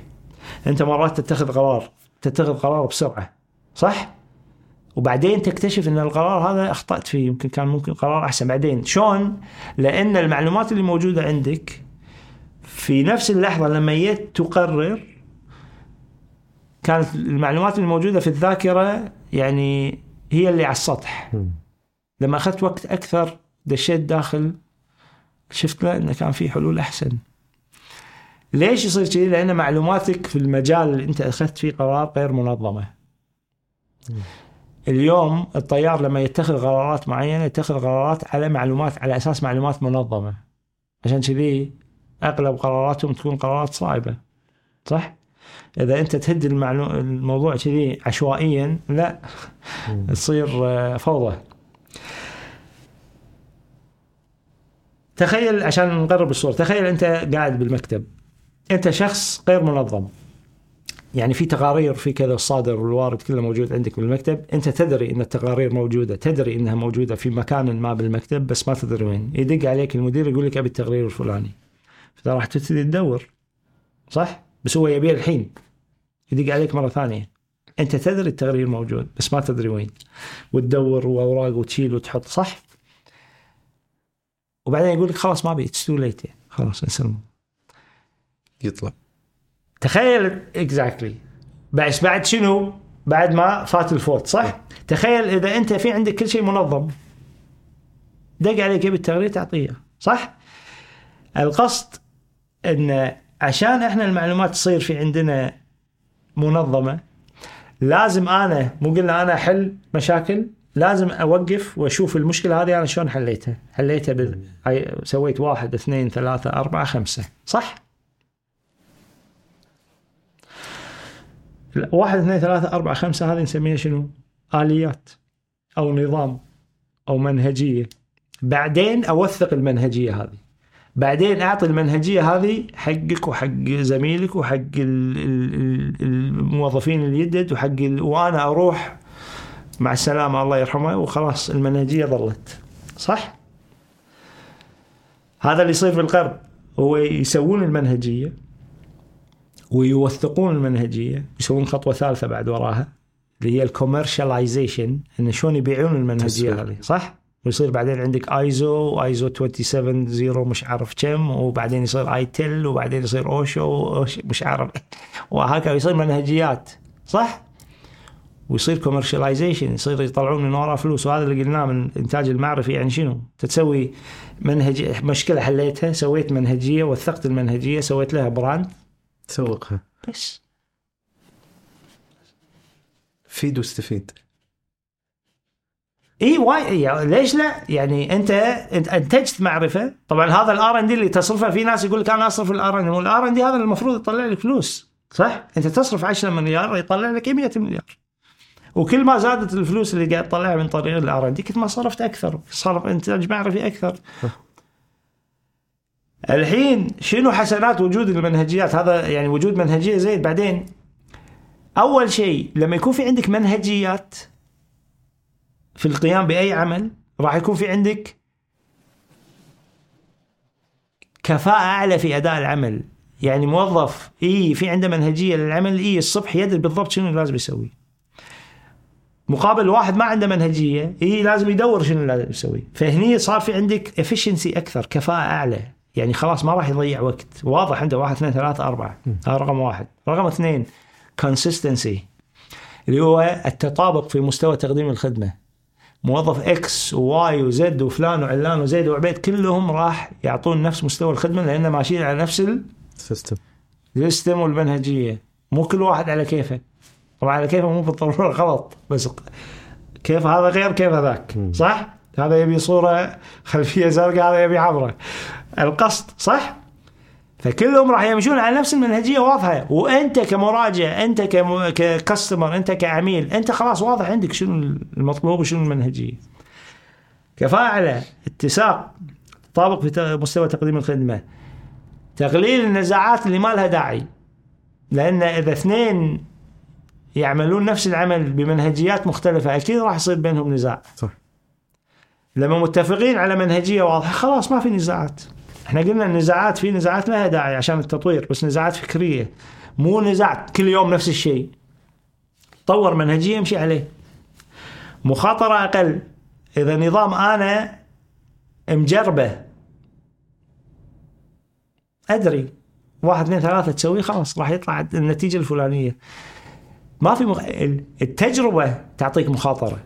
مخاطرة اعلى يعني في مرات شغلات معينة تسويها مو مسويها من قبل تطلع وياك نتائج غير متوقعة هني مخاطرة اعلى فأنت تقلل المخاطرة. حلو؟ آه بعد في وايد مميزات. يعني إذا إحنا نبي نعدد مميزات بس وجود آليات وجود آليات للعمل. عشان كذي أنت تروح ألمانيا يقول لك القطار يوصل 6 و11 دقيقة يعني 11 دقيقة. لأن في عنده آلية واضح عنده متى راح يتحرك متى راح يوصل. يحرك 6 و 17 دقيقة على الوقت. عدم وجود آليات تؤدي إلى فوضى. الفوضى تزيد فيها النزاعات. الفوضى ما يصير فيها التطابق في مستوى تقديم الخدمة. الفوضى راح يصير فيها آه عدم كفاءة ما في inefficiency صح؟ مخاطرة أعلى وهكذا. والفوضى ما تقدر مثل ما قلنا توثق الفوضى. الفوضى حتى لو وثقتها يعني ما راح تستفيد منها. المعلومات الفوضوية ما راح تفيدك. فهذيل اختلافين أساسيين. المنهجية اللي هو عدم وجود آليات. عدم وجود آليات واضحة وعدم وجود منهجيات وعدم توثيق. يعني بعدين أنت لما حتى إذا صار في عندك منهجية وآلية لأن في وايدين اليوم في عنده منهجية في في طريقة عمله مثلا. بس وين منهجيته؟ بمخه. عشان شيء تشوف مثلا صاحب بزنس شغال وعنده دكان وماشي أموره يبطل دكان ثاني هم ماشي أموره. بس يصير الثالث تبتدي المشاكل لأنه هو ما يسوي حق نفسه كلون. صح؟, صح؟ هو الصبح بالأول والعصر يروح الدكان الثاني واموره ماشية. الثالث هذا راح يسوي له مشكلة أزمة. لأن إذا هد الدكان الأولاني راح الثاني هني راح يصير مشكلة. لأن في سيستم بس وينه؟ بمخه عاد إذا عنده ولد أخو كذا مش عارف إيش يعلمه تمشي. واذا ماكو أو مثلا ولده أو أخوه مو مهتم زين انت يعني وهذا concept ال franchise يعني. again في. في يعني شباب قاعد يعني يطبقونها بال business بس انت محتاجها في في كل ال... طبعا في ناس لما تقول له منهجية وكذا ما يحب يقول لك أنا كل يوم أسوي نفس الشغل ما أبي إحنا نبي إبداع. فوضى. الفوضى طبعا راح تسوي لك إبداع لأن كل يوم تواجه مشكلة جديدة. مو مشكلة تبي فوضى في R and D. ال R and D عبارة عن مكان ما في منهجيات انت تبدع المنهجيات آه، روح اشتغل هناك. بس بالحياة العامة ما ينفع انت تبي تبي تصير آه، مبدع. فوضوي عشان تصير مبدع. بالحياة العامة لا. في مكان خاص فيه. وصلنا ستة. انت آه اجين أكيد شغلة أنت ملاحظها. أنت آه، ملاحظ إن مثلا في آه الدورات الأولمبية آه على المستوى الفردي في تاخذ انت يعني ميداليات وجوائز صح؟ بس على مستوى الفرق ما تاخذ. ما صار عندك سؤال ليش إحنا على مستوى الفرق ما يعني نصل لمراحل متقدمة؟ بس على المستوى الفردي ناخذ جواز is يعني هو هذا عبارة عن يعني دليل آخر إنك أنت على المستوى الفردي ما عندك مشكلة. بس في عندك مشكلة على المستوى شنو؟ فرق الفريق. يعني أنا إحنا ابتدينا قلنا إن ال ال ال وجهة النظر الشخصية هي أدنى أنواع المعرفة. بس أنت لما واحد يقول لك وجهة نظر شخصية لازم تقارنها بالواقع. فأنا أظن من الواقع again إذا ناخذ هذا موضوع ال ال ال الرياضة بشكل عام وال يعني الأولمبيات بشكل خاص راح تشوف إن أنت على المستوى ال ال ال الفردي تاخذ جوائز وميداليات وتصل إنما على المستوى الفرق وايد قليل قليل جدا. فأحد المشاكل أو الاخت- الاختلافات إن إحنا يعني قدرتنا على العمل الجماعي قليلة جدا ما نقدر نشتغل مع بعض. كأفراد نشتغل زين بس كمجموعة آه في عندنا مشكلة. في عندنا مشكلة كمجموعات. من وجهة نظرك شنو السبب؟ ال- السبب اللي هو الاختلاف الثامن اللي هو آه، إحنا دائما آه، نطمح إلى ال uniformity. يعني يعني uniformity يعني شنو؟ يعني أنا إذا بشتغل وياك أنت لازم تكون مثلي. عندك نفس النظرة عندك نفس التفكير. ال diversity هذه ما في آه، صعب التعامل معها يعني إذا أنت أتيت بوجهة نظر مختلفة بطريقة مختلفة آه، ما أقدر أشتغل وياك ما أرتاح أشتغل وياك. وهذا أحد الأسباب لتطور دول مثل اليوم مثل أمريكا مثل أستراليا مثل كندا. اليوم هذيل دول عبارة عن شنو؟ هجرات. هجرات. ناس مختلفين. فأحد أسباب تطورهم أن هم يعني آه، سووا معادلة معينة للتعامل مع الناس المختلفين هذيل. والناس المختلفين هذيل والاختلافات هذه أدت إلى إبداعات. إيه. إحنا بشكل عام الاختلاف عندنا يؤدي إلى نزاعات ما يؤدي إلى تطور. التطور نحس إنه ممكن يصير بس عن طريق إذا أنا اشتغلت معاك أو عملت معاك أو عشت معاك وأنت مثلي مو مختلف عني. فشلون نستفيد من الاختلافات هذه؟ آه، أظن انه مشكلة كبيرة. ف لأن في أي فريق أظن أحد الشغلات اللي يعني تؤدي إلى نجاح أي فريق هي بناء العلاقات بين أعضاء الفريق. مثل فريق كرة القدم.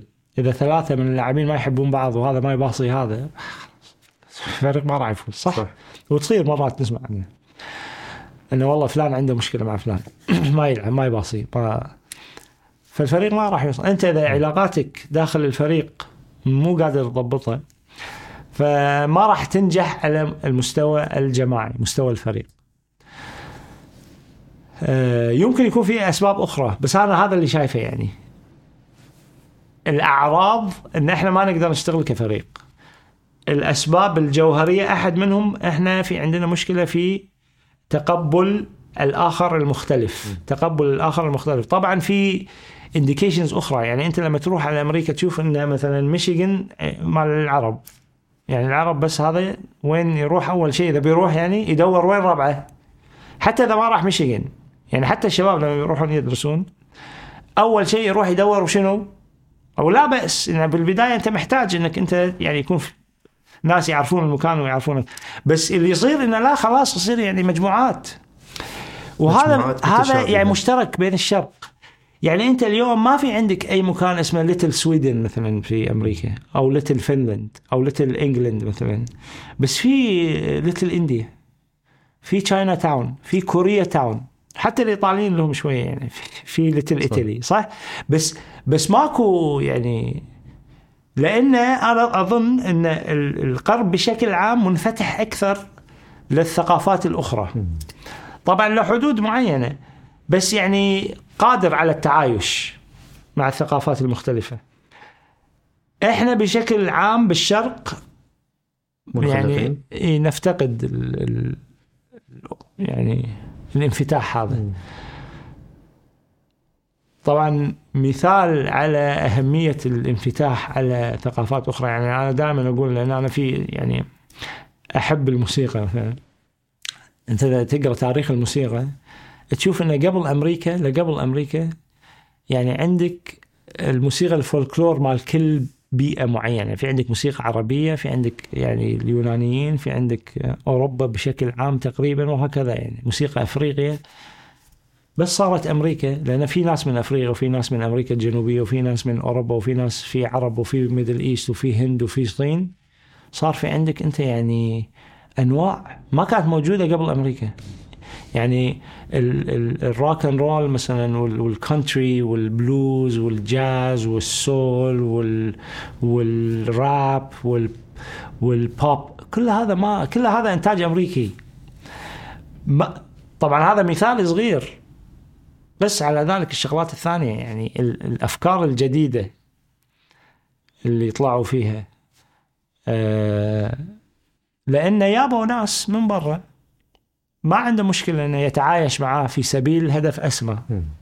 يعني يتحمله شوية تتحملني أنا أتحمل لك شوية. إحنا ما نتحمل الاختلاف بشكل عام. أنا أنا ما قاعد أتكلم بالمطلق يعني بس بشكل عام بشكل عام. ف تيم ورك ماكو عمل فريق بسبب اللي هو الاختلاف الآخر اللي هو ما في شيء اسمه امباثي. أو القدرة على تفهم الطرف الآخر. مو سمباثي مو إني يعني أتعاطف. معك لا أتفهمك.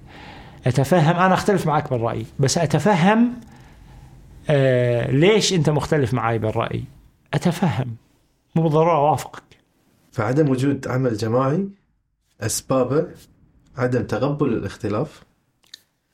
عدم وجود ال- العمل الجماعي آه ترى وايد مهم لأن أنت بروحك ما راح تقدر تسوي يعني صح. وايد. صح. حتى يعني في حدود معينة اللي تقدر تسويه أنت بروح تونا كنا يعني نتكلم. صح؟ لما لما المجموعة دائما ممكن تسوي وايد شغلات أكثر. فهذا وايد مهم إن إحنا شلون نبتدي نتعلم نشتغل مع بعض بإختلافاتنا.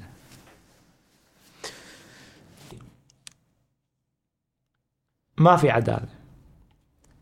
مو ما في عدالة بالمطلق بس يعني العدالة فرق. عنده إيه في فرق. مثال آه يعني مثلا بال business مثلا خصوصا إذا يكون business خاص. رواتب. صح؟ رواتب الموظفين. أنت تاخذ هالكثر أنت تاخذ هالكثر أنت تاخذ. ليش؟ أنت loyal. صح؟ ففي فرق آه ما في توزيع عادل للثروات هذا definitely is there بس طبعا هذا موجود حتى الحين صار بالغرب. يعني أنا دائما أقول إنه مثلا آه، لاعب كرة قدم ياخذ الكثر. وأي وأي مرة دشيت في حوار كان واحد يعني يحبون أحد لاعبين كرة. القدم أنا بالغلط جبت اسمه فس يقول لي أنت تدري هذا إيش كثر يتعب. لاعب كرة القدم؟ قلت له والله أنا ما أدري يعني مو حاط له بس أنا أدري إن حتى هذا اللي بالبنيان البنا هذا هم يتعب. يتعب أكيد 20 مرة كثرة. هذا يلعب مباراتين وذبحونه لا واللاعب ما إيش صار فيه لأنه لعب ثلاث مباريات بالأسبوع. هذا كل يوم. هذا سايق التاكسي اللي ب 16 ساعة يقعد شيء يتعب. ولا هذا اللي قاعد بالبوكس هذا مال اللي ياخذ فلوس مال المواقف. هذا مو يتعب جسديا بس أنت تخيل قاعد بقوطي هالكبره 12 ساعة. هذول كلهم يتعبون. فإذا الموضوع على يندفع على التعب خل هذول ياخذون نفس المبالغ. فاليوم في عدم عدالة في توزيع ال- الثروات. طبعا يمكن أمريكا هذا موضوع صارخ صاير فيها يعني اليوم يمكن 60 50 60% أنا ما عندي أرقام دقيقة بس ممكن نطلعها يعني عند 1% من الأمريكان. يس والباجي كل الثروة الأخرى متوزعة على على الباجي. فهذا ما في عدالة هني بالموضوع. طبعا في إحنا لما نقول الغرب هم مو كلهم واحد. أنت لما آه، الدول الاسكندنافيه يمكن أكثر الدول اللي فيها شنو؟ تعال توزيع عادل الثروات ممكن نقول مو بالضرورة العدالة بالمطلق. بس بالشرق ال- العدالة لها يعني آه، طرق أخرى. يعني ال ال ما أقول الحجية هذه اللي ماسكة. يعني ممكن مغامضه مرات أو ال- الميزان. طبعا هم مو بالمطلق بس يعني آه، في أماكن ممكن تشوف يعني انت لما تدش في في آه، أي سجال ممكن نسميه قضائي آه، العدالة تصير على حسب أنت منو. مو على حسب قضيتك. بس هم هذا موضوع ممكن يعني نقول عليه إنه صاير عالمي يعني. لأن أنا أمس أو أول امس كنت قاعد أشوف آه، برنامج قاعد يسألون شخص إنه هل ممكن نتنياهو ياخذونه يسوون له محاكمة؟ محاكمة؟ فاللي يرد عليه يقول لك أنت لازم تكون واقع يعني. منو اللي سووا له محاكمات يعني؟ خلال المحكمة الدولية؟ منو؟ مم. يا رئيس آه، أفريقيا أيام ميلوزوفيتش مال مش عارف إيش. خسران عموما بالحرب. فيعني أنت ممكن تغدى وممكن تقول وممكن هذا بس هل راح يصير؟ no. فيعني بشكل عام داخل المجتمعات الغربية داخلها في عدالة. بس هم ك يعني آه، من برا؟ من برا بال بال- يعني internationally مثل ما يقولون دوليا لا ما ما يطبقون اللي يطبقونه داخل. هذا موضوع عام يعني. بس داخليا عندهم عدالة أكثر من اللي موجود بالشرق بشكل عام. عشرة. عشرة آه في شيء يسمونه شنو؟ متريوكراسي يعني متريوكراسي يعني تحط الشخص المناسب بالمكان المناسب على حسب قدراته ومهاراته وكفاءاته. أنا أتذكر في أحد تجاربي أنا الشخصية كنت أشتغل في مؤسسة فصارت سفرة كذي تريب طبعا بالتريبس يعني مطعم مش عارف إيش تمشون فيعني الكل يمشي مع بعض فأنا يعني صادف اني أنا أمشي مع ال chairman وال CEO. اللي هو chairman وال CEO فقلت له ترى يعني أنتم ممكن تستفيدون مني أنا في هذا المكان أحسن من المكان اللي أنا موجود فيه. يعني على the end of the day أنا لازم أكلمه باللغة اللي هم يفهمونها يعني ال business يعني يبي يسوي فلوس أكثر. قلت له أنا بما معناه ممكن أسوي لك فلوس أكثر هني من وجودي في هذا المكان. قال لي أنا أدري. قال لي but you're not loyal. Very يعني كان رجال وايد آه، صريح. صريح اي قال لي شوف أنا أجيب واحد loyal وأخلي عشرة مثلك يشتغلون حقه. بس. بس هذا loyal أنا ما أثق فيك. simple يعني بكل بساطة هذا تفكير استراتيجي هذا تفكير هذا تفكير قائم على إن البناء المؤسسة أنت لازم تبنيها على أساس شنو؟ على أساس الولاء وليس على أساس الكفاءة. بس فأنا ممكن اليوم أجيب شخص عنده ولاء لي بس ما يكون كفء. صح؟ طبعا هذا تعال دش بتعريف الولاء عاد. صح؟ يعني شنو ولاء؟ شلون أنا أصير ولاء؟ صح ولا لا؟ هو the day العملية عبارة عن شنو؟ أخذ وعطى.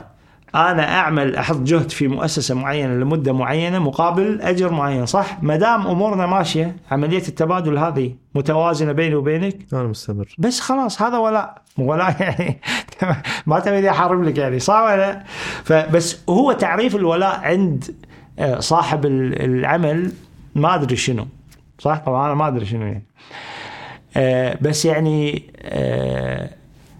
اجين هل هذا قريب إلى الواقع أو لا؟ طبعا أنت تحكم أو اللي يسمع يحكم. أنا ما أدري بس أنا تجربتي الشخصية إن آه، في وايدين ينحطون في أماكن معينة بسبب ولائهم لصاحب العمل وليس بسبب آه، آه، كفاءتهم. فالمشكلة وين تصير؟ أخوي خالد المشكلة تصير إنك أنت اليوم كشخص عادي ما راح تستثمر في كفاءاتك ومهاراتك لأنك أنت تدري إن هذا الموضوع ما راح يوصلك مكان. أنت تدري اليوم مهما تشتغل على كفاءاتك ومهاراتك وهذا ما راح يوصلك. فش تسوي؟ تشتغل على الولاء. يا تشتغل على الولاء يا يصير في شيء اسمه برين درين يعني اليوم اليوم في دول كثيرة بالشرق يعانون من شغلة اسمها برين درين يعني هجرة العقول. صح؟ وأمريكا شلون قاعد توصل للمواصيل اللي أنت قاعد توصل مسوي لك بيئة يقول لك لا تعال أنت وريني مهاراتك وريني كفاءاتك وريني مش عارف إيش راح تأخذ على حسب وراح آه، أسوي لك مكان على حسب شنو؟ كفاءتك. كفاءتك وولائك آه، ومهاراتك صح؟ ما له شغل بالولاء. ما راح يسألك أصلا. مو شغلة. انت لك ولاء ولا مالك وما في شيء. هو ال CEO كان هني؟ كان عندنا ولا كان برا؟ CEO اللي أنا لا هذه رحله كنا برا. إحنا بس هي الشركة لا شركة من يعني. أوكي. من عندنا يعني. أوكي واضح. إيه. فالظاهر لا ما راح السي أو اللي برا حتى إذا هو كذي ما راح ما راح يقدر يقول لك لا. إذا عندنا معنات الولاء أو تعريف الولاء إن الشخص هذا أو الموظف هذا ما عنده طموح وخواف. أنا هذا تعريفي. مم. وإن أنا هذا ضامنه يكون موجود هني حتى يتقاعد. لا يطلب زيادة ولا يبي أي شيء. فشاف هالشيء موجود هناك مو موجود هني. والله أنا يعني اجين لا أعلم. أنا ما أقدر ما, لا- ما يعني حاولت أفهم يعني شنو ولاء بالنسبة له طبعا. أه بس ما يعني ما اتضح لي. يعني حاولت أشوف أدرس الناس اللي هم يعني المفروض. المفروض إن هم يعني في ولاء ما طلعت نتيجة؟ ما ما طلعت بنتيجة يعني. ما أدري شنو يعني ولاء نروح 11 11 آه طبعا اتخاذ القرارات آه على أساس غير عقلاني يعني عشان نحطها ب آه في قرارات معينة أنت ممكن تتخذها على أساس عاطفي صح؟ يعني أنت ليش لابس اللون هذا؟ كيفي؟ ليش مشتري السيارة هذه؟ هم كيفي؟ صح آه، طبعا في ناس يحاولون يعقلنون القرارات العاطفية هذه يعني يقول لك لا اللون الأزرق هذا أنت مش عارف إيش يسبب لك فيه يعني يحاول انه يعني بس هو at the end of the day القرار قرار عاطفي صح؟ على المستوى الشخصي تاخذ قرار عاطفي ليش؟ كيفي مثل المثال اللي إحنا تكلمنا فيه أنا أحب المانجا لأن أنا مزاجي كذي صح؟ أنا أحب اللون هذا أنا أحب الشغلة هذه. فهذه قرارات على المستوى الشخصي. أنا قرار اتخذها عاطفيا لا بأس بالعكس بالعكس. آه، جزء كبير من شخصيتنا إحنا يعني عاطفي. إنما في قرارات للمجموعة ما نقدر ناخذها قرار يعني. أتخذ قرار عاطفي. صح؟ انت مثلا تشتغل تعمل في مؤسسة صح؟ ما راح تقدر تقول حق السي أو والله أنا اشترينا السيارات هذه لأن أنا أحب البراند هذا صح؟ ما راح تقدر تقول كذي بس في كذي بالواقع إن في قرارات تت يعني تتخذ آه، بسبب عاطفي بحت للمجموعة ف وما في لها أي نوع من أنواع الجاستيفيكيشن يعني بعدين طبعا في ناس يحاولون يعقلنون ال- القرار العاطفي هذا. ف قاعد أحاول أعطيك يعني فإحنا نقدر نقول إن قلة القرارات العاطفية هناك وكثرة القرارات العاطفية هنا yes وما عشان كذي مرات شي يقولون يقولون يعني حتى الجماعة هناك يعني يعني مو عاطفيين وايد. صح. you you يعني في مقولة كذي صح؟ صح. صحيح. لأنهم أغلب قراراتهم أنا لما أقول الفرق اجين أنا ما قاعد أقول إنه أحسن واسوء لا هو هذا الفرق اللي واضح عندي أنا. عكس الواقع فقط. إحنا قاعد نعكس الواقع. اي الواقع اللي أنا شايفه طبعا. إنه صحيح هم اغلب قراراتهم هناك قرارات يعني مبنية على آه على العقلانية decision making. أم، عكسهم إحنا قراراتنا يعني ببساطة لأن يعني ال- ال- البحث أو ال- ال- الصرف اللي قاعد يندفع حق ال R&D أو ال R&D أكيد بيطلع لك بالنهاية قرارات عقلانية. مبنية على واحد اثنين ثلاثة المفروض. yes yes فما, في مجال لل- للاجتهاد العاطفي. وفي اجتهاد عاطفي في أمور أنا مثل ما قلت في أمورك الخاصة. يس، يعني أنت إذا تشيل العاطفة. اليوم السوق ها- كل هذا راح يسكر. صح. لأن أغلب قراراتك أنت بالشراء قرارات عاطفية صح؟ يعني المجوهرات مثلا والاكسسوارات أو مش عارف إيه يعني هذا الملابس كلها قرارات عاطفية. لا بس بس أنت آه، ما تقدر تتخذ قرارات عاطفية للمجموعة. يعني أنت بال business مثلا ما تقدر تتخذ قرار عاطفي. بس يصير. يصير مرات. يعني إحنا في المبيعات.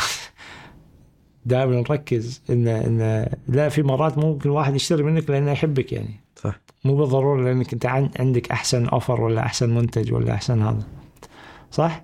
هذا قليل يصير هناك. ما قاعد أقول إنه ما يصير بالمرة بس يعني قليل لأن الكل. مطلوب منه إنه آه، يعني يعرف العالم ليش على أي أساس اتخذ القرار هذا. فانت ما راح تقدر تقول إني أنا والله لأن أحبه سويت كذي. ما راح تقدر تقول كذي. أوكي. ندخل على الاختلاف رقم 12 رقم 12 اللي هو rule of law القانون. بشكل عام ماكو أحد فوق القانون بشكل عام في الغرب. آه صعب جدا جدا إن تسوي أي شغلة فوق القانون. م. وبالقانون ممكن يسووا لك يعني طبعا بالقانون يعني إحنا اليوم شايفين اللي قاعد يصير بأمريكا ال- القضايا اللي مرفوعة على رئيس سابق صح؟ بالقانون. فهم يدرون إن حتى لو أنت رئيس القانون موجود. في قانون. ممكن يحاسبونك صح؟ أنا آه شفت short short video ذاك اليوم مرات يطلعوا لي short videos يعني ما أدري بأي سبب فكان في ممثل معروف. آه الممثل هذا يقول لك ان شلون هذا ال short videos ماكو مال اليوتيوب اللي هو أبو يعني أقل دقيقة أقل دقيقة شيء شيء ف ان شلون توفى الممثل الفلاني. فضول. آه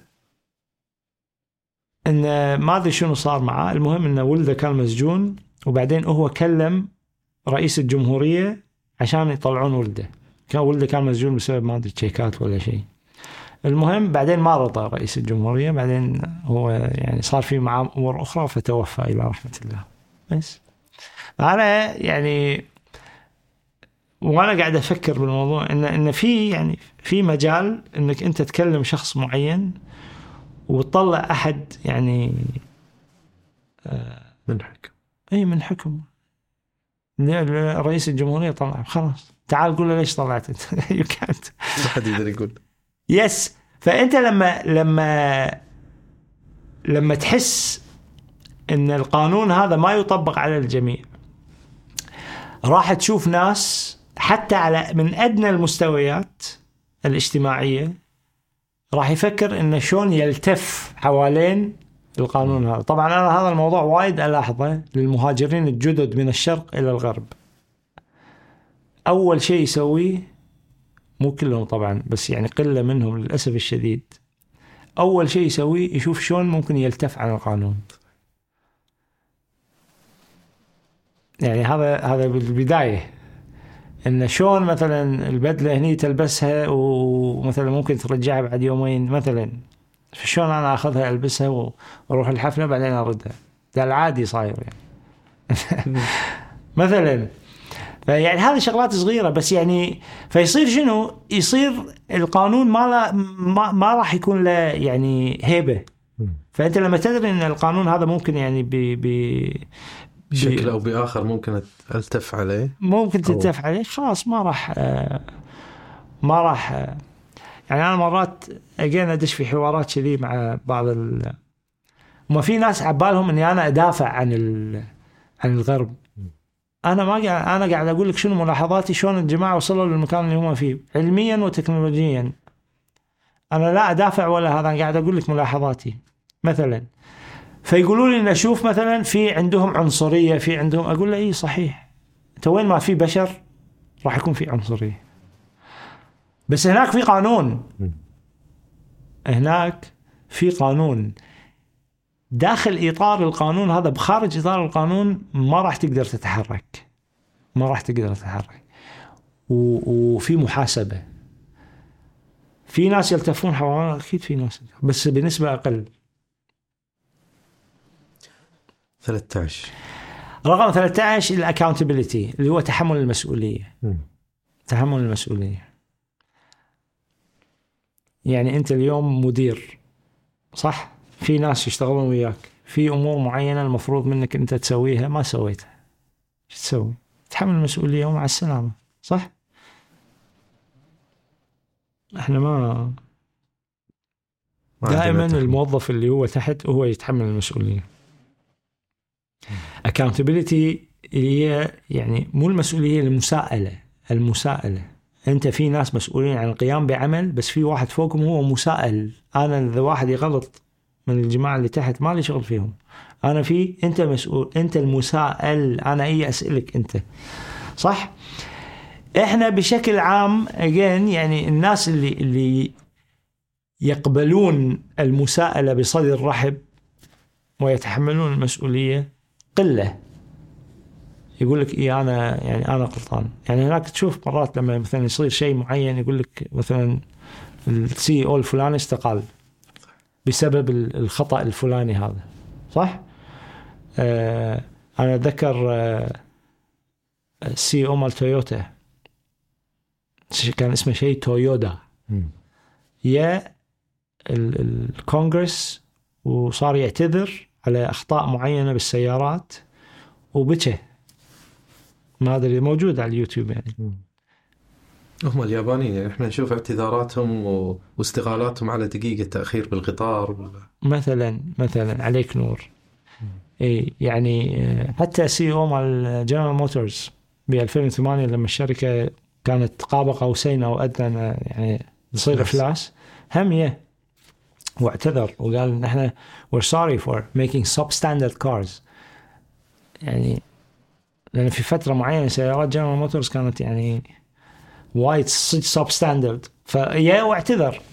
القصد إن في ناس يعني ال accountability أو المساءلة يعني أعلى. آه يعني إحنا في عندنا ناس يغلطوا عادي. ولا و blame يعني ممكن يلوم الناس كلها بس مو هو. عشان كذي أنا مرات بال interviews وايد أركز على الموضوع هذا. يعني أسأل الشباب أنت مثلا شنو اللي سويته في حياتك؟ شنو هذا؟ وليش فشلت؟ وكذا. ففي ناس يقول لك والله أنا يعني فشلت لأن إحنا كنا ياهال. ويعني نبي نلعب وهذا. فهو يتحمل مسؤولية. في ناس لا. يقول لك أبوي وأمي والفريج ومش زين أنت لا مو أنا المسؤول كل اللي حوالي هم مسؤولين. إلا أنا. إلا أنا. ضحية. أنا ضحية. هذا ما يعني من البداية يعطيني indication إن هذا باكر يعني ما راح يتحمل مسؤوليات. إنما الثاني اللي يبتدي يقول لك إني أنا كنت مسؤول هذا لا good يعني الواحد ممكن يشتغل عليه. 14 رقم 14 ال... أنا أسميها ال evolution versus revolution يعني ال evolution اللي هو أنت تتطور. ف again ال... يعني معظم الجماعة اللي بالغرب لما يبتدي شغلة مو بالضرورة خصوصا إذا شغلة استراتيجية هو يشوف النتائج. يدري إنه هو قاعد شنو؟ يبني بنيان مو بالضرورة هو يكمله. ف يدري إن الموضوع هذا راح ياخذ وقت صح؟ إحنا يعني no. يعني الناس يبون كل شيء باكر. يمكن تكون ملاحظ يعني الشباب مثلا بعض الشباب يبي يكون جسمه حلو لا بأس. يعني يبي يسوي عضلات وكذا يعني ما يخلي لك ستيرويد ما يخلي لك آه، هذا في ناس يسوون عمليات. زين ترى الموضوع هذا أنت تشتغل على نفسك سنة ممكن يطلع لك. لا يبي بشهر. يبي now. عكس طبعا تخفيف الوزن وكذا مش عارف إيش. again يعني أنت يعني إذا تمشي إذا يعني تقلل من. هم خلال فترة زمنية معينة سنة سنتين ثلاثة ممكن يعني طبيعيا تصل اللي تبيه. في ناس لا يبون اليوم. آه في ناس يبون باكر يصير مليونير. يعني سواله business معين الحين يبي آه تصير مليونير الحين. الحين. يس هذا يعني تسوي مشاكل لأن التغيير ممكن مرات يصير تغيير شنو؟ جذري وصدن مرة واحدة. بس دائما التغيير هذا راح يكون فيه له انعكاسات سلبية في المستقبل. أحسن تغيير هو التغيير ال- بطيء البطيء. ال- ال- مستمر المستمر اللي هو يعني اليابانيين يسمونه كايزن. اللي هو شنو؟ أنت تتغير بشكل بطيء وشكل مستمر. بعد مدة طويلة جدا راح تشوف نتائج التغيير. هذا صار في تغيير كبير بس شنو؟ فترة زمنية. على فترة زمنية طويلة صح؟ طبعا إذا إحنا نبي نعطي أمثلة كذي وايد وايد بس أكبر مثال أكبر أكبر مثال هو إن إن اليوم ال- القرآن نزل في 23 سنة. يعني كان سهل على جدا على رب العالمين أن ينزله بيوم واحد صح؟ فأنت ليش ال- الفترة الطويلة؟ لأن التغيير ياخذ وقت أنت ربك عارفك أحسن منك آه، في وايد أمثلة أي تغيير يبي يظل ويكبر وسستينبل مثل ما صار بالإسلام اليوم يعني عندك مليارين شخص تقريبا بعد ألف سنة صاروا مسلمين صح؟ لأن التغيير ابتدى صح. إنما التغيير المفاجئ هذا يمكن له يكون له يعني امتدادات عكسية. آه وهذا موضوع مؤسف يعني. في في في الكونسبت هذا موجود يعني. أنا شايفه مع الأفراد ومع المؤسسات يعني. في مؤسسات هم يبي يغير ويبي باكر يصير. وفي مع دول أبو حسين. يعني هل ممكن ينجح التغير الس- السريع إذا كان آه، بتخطيط استراتيجي؟ تغيير سر- سريع مفاجئ على مستوى مجتمعي كبير وجهة نظري أنا الشخصية اللي هي أدنى أنواع المعرفة. ما راح ينجح على أي أساس؟ على أساس ال ال التاريخ.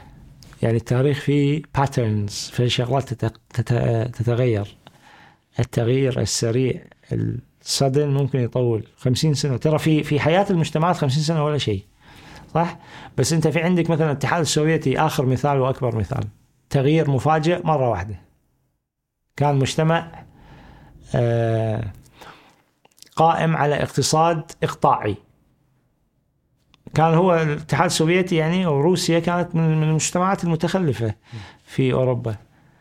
تغيير سريع مرة واحدة بعد الانقلاب البولشوفي مالهم هذا. طول ما كم 70 سنة وطاحوا it cannot be sustained. التغيير المرة واحدة. 15 طبعا هذا وجهة نظري اجين أنا ما يعني أكيد، إيه لازم أكيد. دائما نركز على إن وجهة النظر هي أدنى مستويات المعرفة. نروح حق الاختلاف رقم 15 الاختلاف رقم 15 الثقة. الثقة الشخصية ولا الثقة ب... الثقة بشكل عام. أنت اليوم لما طرفين يتعاملون مع بعض وما في بينهم ثقة العملية هذه تأخذ وقت.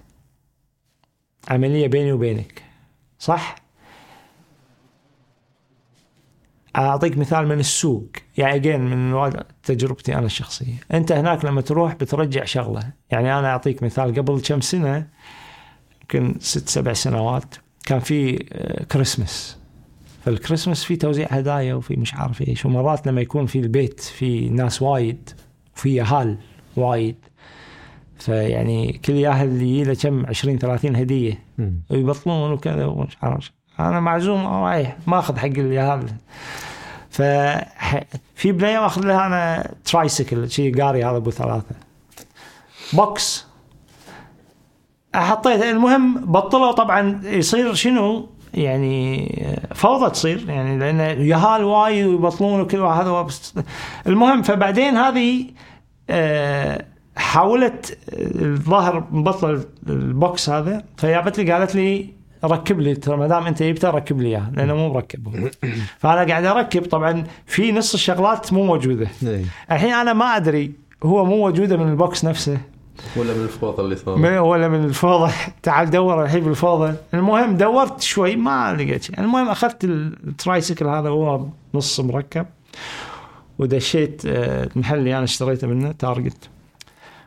وبس دشيت قالت لي return قلت لها yes قالت لي المهم رحت هناك في counter آه، شالت ال tricycle شي حطيته ورا قالت لي credit card أعطيتها اياه شخت بس مع السلامه بس خلاص. آه فأنت لاحظ الحين مثلا again من تجربتي الشخصية أنا آه كنت مرة مشتري شغلة مو يعني اكسسوار فمكسور. والاكسسوار هذا معروف عالميا عالميا يعني هو brand عالمي. في عليه guarantee سنتين ثلاثة. رحت له. هذا برجع قال لي بس يعني لازم مدير. مم. مشكلة وين المدير؟ قال مو موجود تاخذ دق عليه قال لا ما أقدر ليش؟ يوميا معه بعدين أنا إيش أنت مشتري من هنا؟ مم. قلت له مو قلت له هذا مو. أنتم وكلاء ال brand هذا قال لي. قلت له هذا مو brand عالمي قال لي قلت له هذا مو عليه warranty تغيره بكل مكان قال لي. قلت له أنا اشتريته من عندك ولا مو من عندك؟ ليه؟ ويعني وين الأهمية مال الموضوع؟ القصد اللي بقوله إنه تعال أحلف له الحين إنه لا يجيب لي الفاتورة عندك الفاتورة مش عارف شيء هناك ماكو هالحكي هذا هذا مثال صغير بس أنت أخذ المثال هذا وتكلم يعني أنا بقول لك على شغلة ثانية يعني هناك إذا يعني واحد شافك قاعد تبرشم مثلا ماكو بالجامعة. هو ما يستوعب أنت شنو قاعد تسوي. هو ما يستوعب يعني هو مو مستوعب. أنت يعني يعني شنو أنت هذا شنو؟ ما يعني مو مار عليه.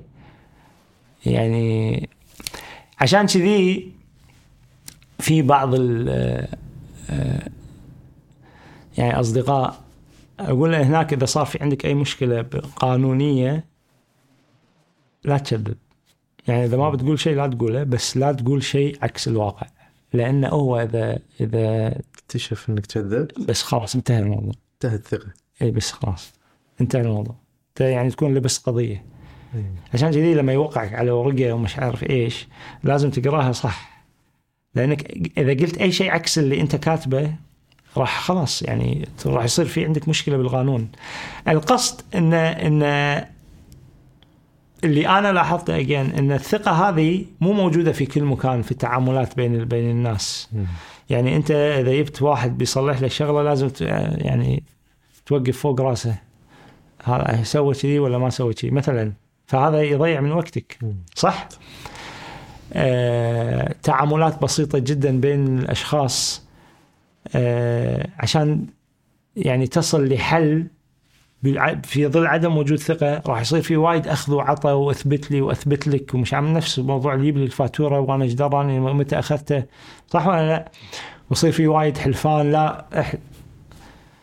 فلأنه يعني الثقة ما بقول من عدمه يعني بس يعني في أوساط معينة مو موجودة مو موجودة. آه في مرة سووا آه حملة هم في 2008 جنرال موتور سوت حملة بس عشان يعني لأن يعني تدهورت الشركة في الفترة هذه لما السوق طاح وكذا. فالحملة كانت شنو؟ تعال أخذ أي سيارة سوقها ثلاثة أشهر إذا ما عجبتك ردها. والله إي طبعا معظم ال- المنتجات هناك في عندهم شيء اسمه money back guarantee يعني تشتري ما عجبك ترده. وفي مؤسسات يقول لك no question asked يعني ما يسألك ليش. في قصة جميلة أقول لك إياها. فإحنا لما نتكلم عن الشرق أنا مثل ما قلت ما قاعد نتكلم بشكل مطلق ولا قاعد. نتكلم عنه إحنا الشرق بشكل عام يعني. في شركة اسمها Amway Amway يسوون شامبو. فهذيل في عندهم هذا ال money back guarantee no question asked أنا أعطيك فلوسك إذا ما عجبك ولا راح أسألك ليش. ال- القارورة هذه وتأخذ فلوسك. أوكي. المهم آه، جماعة راحوا الصين. بطلوا شركة Amway بس بالصين. نفس ال concept money back guarantee no question asked صاروا الصينيين قال لك خوش بزنس يستخدم الشامبو ويرده مرة ثانية. أوه. يرد الفاضي. وياخذ فلوسه. ياخذ الفلوس بعدين صار ال- الحلاقين. لأن يشترون كميات هذيل. اشتري بالكرتون. يفضيه. ويرده ويرده طبعا هذيل عندهم شنو؟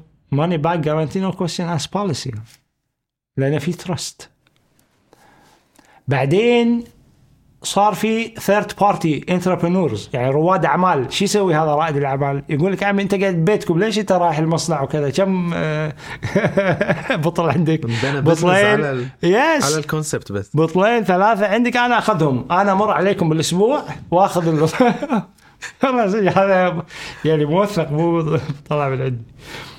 بس على ما يو اكتشفوا الجماعة. لا، هذا الموضوع work here. آه، كانوا يمكن قاعد يخسرون 100 ألف دولار باليوم. باليوم الواحد. سكر. أكيد. اي لأنه هو ما يقدر يعني يتراجع عن آه، ال- الوعد هذا. الوعد هذا فخلاص قال لك إحنا ما نبي صين.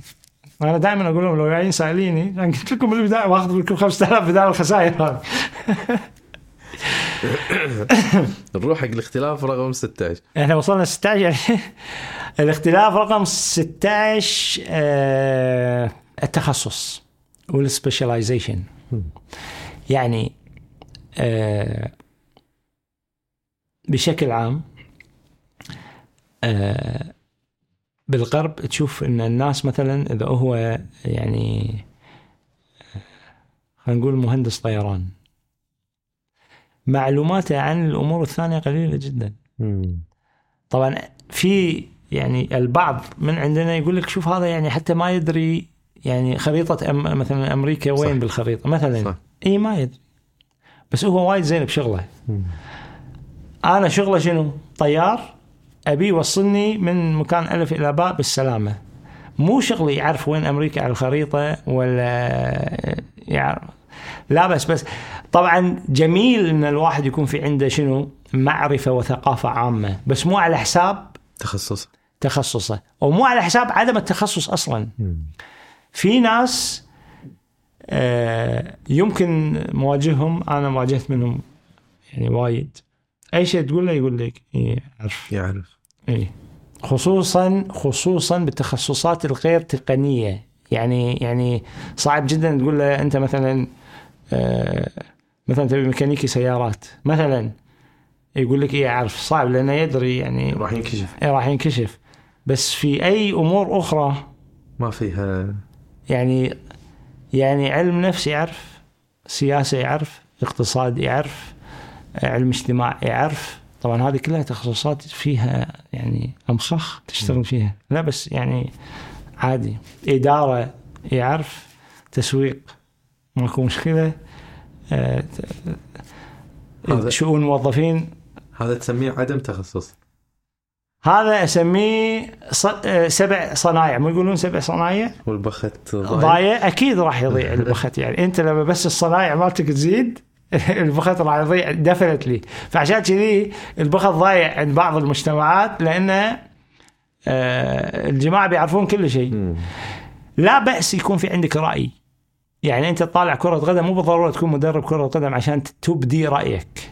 بس لازم دائما تلاحظ أن الرأي أو وجهة النظر هي أدنى أنواع المعرفة. أنت طبعا لا بأس تبدي رأيك بس أنت مو مدرب كرة قدم. آه، ولا أنت مؤهل أنك أنت تصير مدرب كرة قدم. صح؟ آه، ولا لازم تعصب إذا واحد يعني اختلف عنك بالرأي صح؟ بس وتحب تكون كرة قدم مدرب كرة قدم؟ لا بأس يعني في تخصص؟ في تخصص. يس ممكن تتخصص. فهذا عدم التخصص خصوصا مثل ما قلت في المجالات المهمة جدا. يعني إحنا اتفقنا إن الأساس للتطور هي ال- ال- ال- التطور الفكري مو العلمي. الفكري اولا. فأنت التطور الفكري هذا محتاج تخصص. محتاج ناس متخصصة في مجالات معينة. علم الاجتماع من نفس اقتصاد إدارة آه، تنظيم. في ناس محتاج تتخصص في الأمور هذه. ما يصير أنت أي واحد آه، تيبه تحطه صح؟ أنا أتذكر أيام بالمدرسة يعني الأمور هذه لما يعني ماكو مدرس أو قايب هذا يبون أي يعني أي شيء. يمشي الوقت. يمشي الوقت. اي بس مثلا بالفيزياء ما يقدر أي واحد يمشي الوقت. صح؟ ليش؟ لأن هناك في معادلات ممكن تصيد. هذا لأنه ماكو معادلات. أنا يعني في عندي واحد صاحبي هم يدرس فيزياء فيقول لي أنت يعني انت أمورك ماشية ها؟ أي شيء تروح تقول أي شيء قلت له لا بالعكس. قلت له بالعكس أنت اللي يعني ما عندك أي نوع من أنواع ال- ال- التحدي. صح. كلها خمس معادلات تيجي تتكلم عليهم وتطلع. ولا أحد بيناقشك. ولا أحد بيناقشك ولا أحد راح يقول لك إي ولا بس إحنا أصلا شغلنا يبتدي بالنو اللي يقول لك يا واحد يقول لك لا مو موافق الراي مثلا. فعدم وجود التخصص هذا يعني يعني أحد المشاكل الكبرى. الناس غير متخصصة يعني. 17 التغيير. شلون؟ ما نحب إحنا نتغير. يعني دائما في أمثال تع- تعكس الواقع صح؟ يعني مثل الله لا يغير علينا يعكس الواقع. إحنا بشكل عام. مجتمعات ما تحب التغيير؟ ما يس يعني أو أو قابليتنا للتغيير يعني أبطأ من ال أو أصعب من الآخرين. طبعا بشكل عام الإنسان ما يحب يتغير بشكل عام. ولكن آه، المهم إن إن منو يكون اللي اللي ماسك زمام الأمور مثلا في أي مؤسسة هو الشخص اللي ما يبي يتغير والشخص اللي يبي يغير. هو اللي يعكس هذا على هو الناس. اللي يعكس على على على المؤسسة ككل. ف أنت ممكن اجين يعني تأخذ وجهة النظر هذه وتقارنها بالواقع اللي موجود عندك صح؟ راح تشوف أن بس مهم نت- إن نذكر إن أنا ما قاعد أتكلم على زين وشين ها؟ أنا قاعد أتكلم على واقع معين. آه، في مجتمعات إحنا أعطينا مثال كوريا الجنوبية واليابان. ما عنده مشكلة يتغير بشكل كامل بالفلسفة بالديانة بال... بال... باللبس بال... بكل شيء صح؟ وفي مجتمعات أخرى ما تبي تغيير بالمرة بالمرة. هذه المجتمعات طبعا إحنا ممكن نشوفهم يعني في مجتمعات للحين عايشة حياة بدائية جدا اللي بالأمازون وهذول ما يبون يتغيرون بالمرة صح؟ وفي بين البينين في مجتمعات يعني أقرب إنها يعني تقبل التغيير في مجتمعات أقرب إلى عدم تقبل التغيير. أنا أظن أظن إن اغلب المجتمعات الشرقية يعني تميل إلى عدم التغيير. إي أو يعني خلينا إحنا موجودين فيه التغيير آه، ما نبي نتغير فأنت لما ما تتغير بالضرورة ما راح يعني تتطور. ما راح تتطور. طبعا مو كل التغييرات إيجابية طبعا بس في وايد من التغييرات مهمة جدا و... وإيجابية ولازم تصير. صح؟ يعني آه، في وايد شغلات تكنولوجية يعني دخولها طول. أنا ما قاعد أتكلم أنا قاعد أتكلم في بدايات آه، بس أعطيك مثال. آلة الطباعة كانت حرام بالدولة العثمانية. ما إذا تعرف المعلومة هذه ولا لا.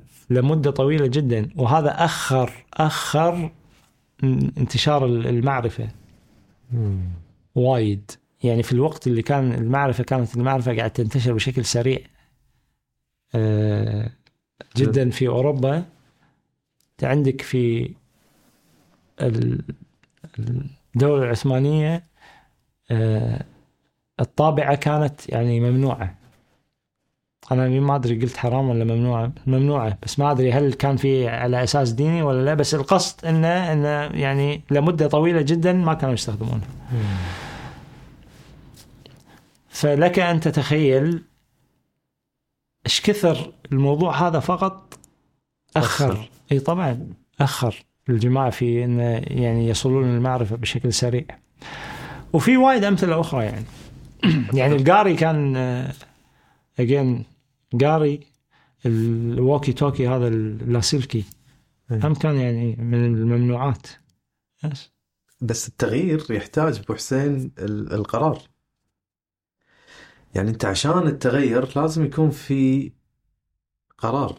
إن بطلع من زون A بروح زون B. امم والقرار هذا لازم يكون مبني أيضا على معرفة إن. أنا ليش بروح هناك؟ صح. فالتغيير بمجرد التغيير كلمة سهلة أو بسيط. صح. بس آلية التغيير تحتاج أكثر من من من مفهوم. أهداف التغيير آه هذا موضوع يعني بوأسيل طويل ليش؟ لأن في ناس يقول لك اي إحنا لازم نحط أهداف أساسية للتغيير ونتغير على هذا الأساس صح؟ آه بس السؤال اللي يطرح نفسه إن الجماعة اللي هم كانوا المؤثرين أو أعلام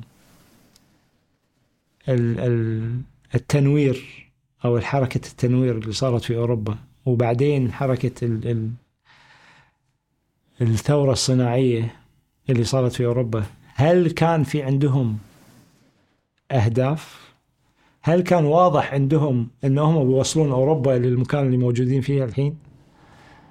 أنا ما أظن أنا ما أظن إن كان في عندهم الهدف هذا واضح يعني أنت لو تروح حق ماكيافيلي مثلا أو دافنشي والجماعة هذول اللي هم من من يعني مبادرين في موضوع الرينيسانس اللي يسمونه أو ال- أو التنوير الاوروبي أنا ما أظن إن كان في عندهم هدف إنه يوصلون أوروبا للمكان اللي موجودين فيه. كان يعني هل كان تغيير لمجرد تغيير؟ هل كان التغيير لمجرد التغيير؟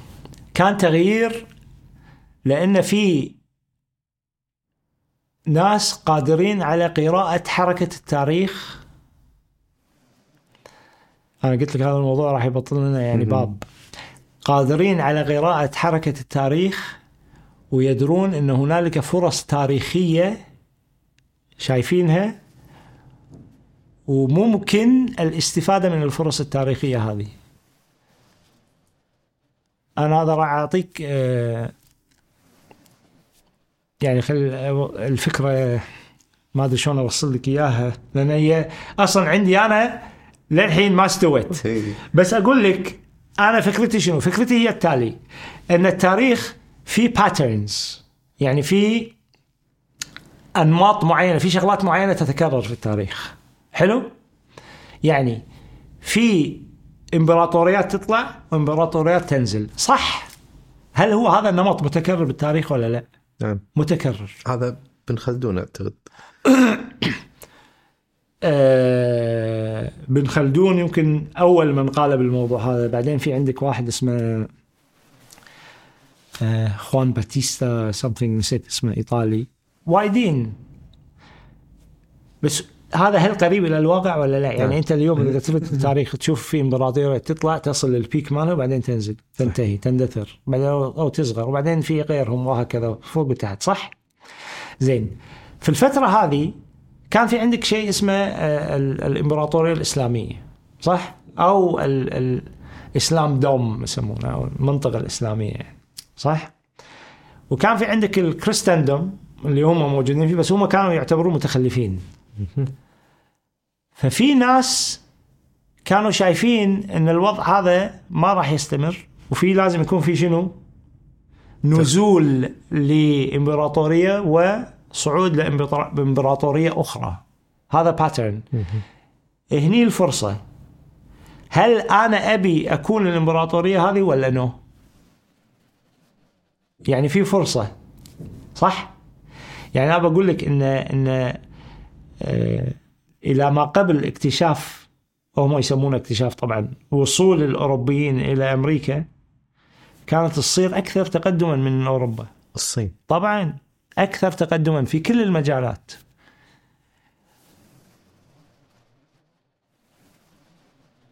وكانت الإمبراطورية ال- اللي يعني موجودة هي الإمبراطورية الإسلامية. صح؟ زين. الحين الإمبراطورية هذه قاعد تنزل. المفروض إنه يطلع بدالها شيء. منو بيطلع؟ في الصين وفي الأوروبيين. هذول ممكن يطلعون. صح؟ منو استفادوا من الفرصة؟ الأوروبيين. بس كان ممكن إنه ما يستفيدون. الأوروبيين يستفيدون هذيل.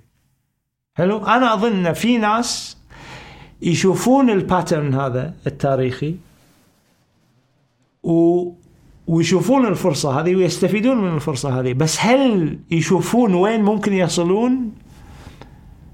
بالضبط no no. ما أظن. بس ممكن يعني أنا الحين الحين أنا شايف أن في فرصة تاريخية لأي مجتمع ممكن يستفيد من الوضع الحالي اللي هو وضع الصراع بين الاقطاب اللي موجودة. في فرصة. ممكن هذول مشغولين ببعض آه في أحد ممكن يطلع. صح؟ منو يستغلها؟ منو اللي يشوف الفرصة التاريخية هذه ومنو يستغلها؟ بس هل الشخص أو المؤسسة أو الدولة هذه في عندها رؤية واضحة للي راح يصير مستقبلا؟ ما أظن. بس يعني في pattern معين تاريخي pattern معين تاريخي آه ودائما أحد ال- ال- الأنماط الأخرى في التاريخ إنه دائما مو دائما يعني بشكل عام تشوف انه لما يكون في عندك حضارة واصلة لل peak مالها الحضارة هذه تندثر من قبل ال- ال- المجتمعات الأقل حضارة اللي حواليها. يعني الحضارة الإسلامية منو اللي أنهاها؟ المغول. صح؟ بس بدال يأتون هذول الاقل حضاره يبنون حضارة أخرى. ال- ال- ال Roman Empire الحضارة الرومانية منو اللي أنهاها؟ هم هذول ال- ال- اللي كانوا يسمونهم البربر هذول اللي فوق ال Germanic people هذول اللي كانوا يعني أقل تطورا وحضارة. هجموا عليها وأنهوها بس بنوا شغلة أحسن. يعني في ناس يشوفون الباترنز هذه يدرسونها ويبي يكون له دور. وفي ناس ما يعني أساس كل اللي قلناه ال- القابلية للتغيير. شكرا. أنا شاكر لك جدا إنك أنت رجعتنا للموضوع أنا نسيت ال- الخبريه نعم في ناس يشوفون الفرص هذه التاريخية ولا بأس عنده انه يتغير ويستفيد من الفرص التاريخية هذه. وفي ناس ما يشوفون وفي ناس يشوف يقول لك ما أبي. خلني على وضعي. آه، شو وين تبي تروح خلاص إحنا ورفاين إحنا كذي زينين.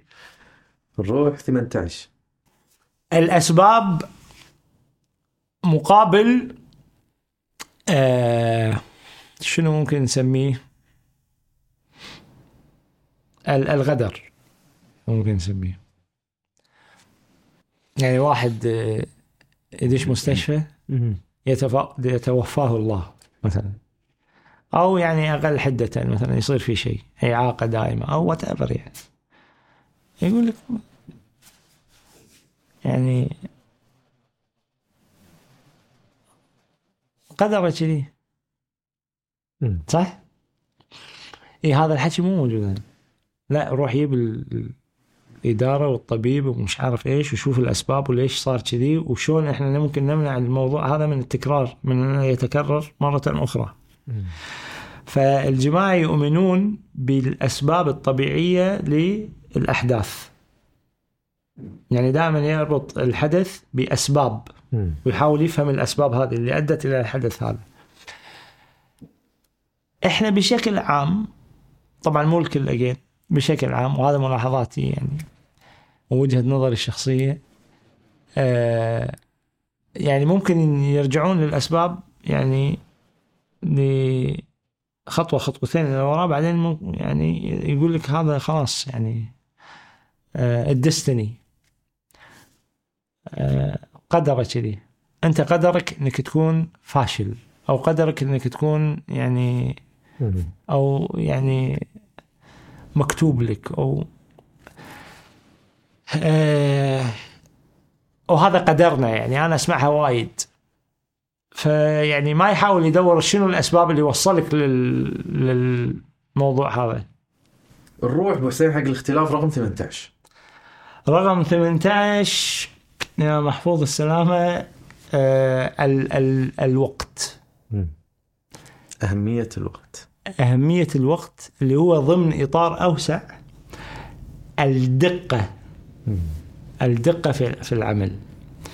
يعني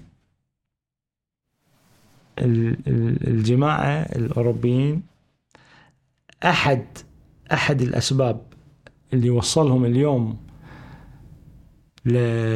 للمكان اللي هم موجودين فيه وإحنا طبعا نشوف الدقة اللي واصلين لها صح؟ يعني أنت تشوف تبطل لك أي ساعة سويسرية وتشوف الداخل نعم. تحس إنه يعني تقعد تتأمل إن شلون الجماعة وصلوا لتصنيع شغلة مثل هذه بهالدقة هذه هم كان لما وصلوا لأمريكا وشافوا ال ال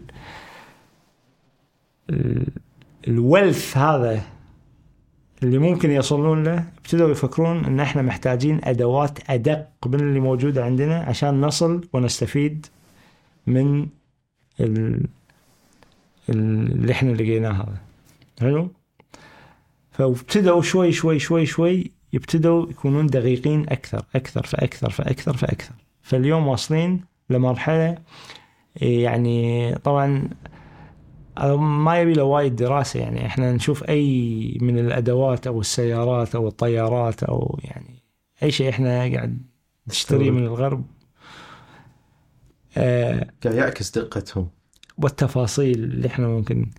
في المقابل بشكل عام آه، إحنا ناس ما نحب التفاصيل. يعني أنت بس أي موضوع تدش فيه في تفاصيل اللي قدامك يبتدي شنو؟ أنا قاعد أتكلم من واقع خبرتي أنا بالبزنس يعني أنا في مرة في مؤسسة قالوا لي انهم بيسوون يعني يعني آه، بيزيدون الإبداع عند الموظفين. يعني ممكن يعني بيسوون دورة حق الموظفين. فقلت لهم والله يعني شيء جيد. بس شنو الآلية؟ صار الموظف مبدع الحين صح؟ طلع بفكرة شنو الآلية عشان الفكرة هذه تطبق تتطبق وتصير يعني فبس دشينا بالآلية قال لك هذا شكله راح يعور راسه إحنا نبي موظف يصير مبدع بعد لا تدش لي أنت. وهذه مشكلة كبيرة يعني أنا دائما حتى في ال... في ال... يعني في العروض اللي أعطيها بعدين تعلمت إني أنا ما ادش بوايد تفاصيل. لأن العرض إذا صار فيه وايد تفاصيل وهذا يعني الناس يبتدون شنو؟ كشون يكشون منك. وحتى لما تروح في الاجتماعات وتبتدي تدش بالتفاصيل آه، يعني أنا هذا تجربتي أنا الشخصيه فقمت بعد ما أتكلم وايد بالتفاصيل يعني لأن ما أبي العالم يعني يكشون مني. فقس على ذلك نصل لموضوع ال- الوقت يعني. فأنا في شباب دائما آه، يعني أتقشمر معاهم لأن دائما متأخرين فأقول لهم أنتم في حياتكم a one handed clock is more than enough for you. يعني أنت إذا في عندك ساعة فيها شنو؟ يدة واحدة بس. انسى الثانيين أنت بس يعني ساعة ابو يدة واحدة كافية. يعني أنت تي متى؟ بين ال بين ال 12 والوحده في 60 دقيقة بين 12 والوحده بس يعني وقس على ذلك. في هذا الموضوع وايد ماشي يعني.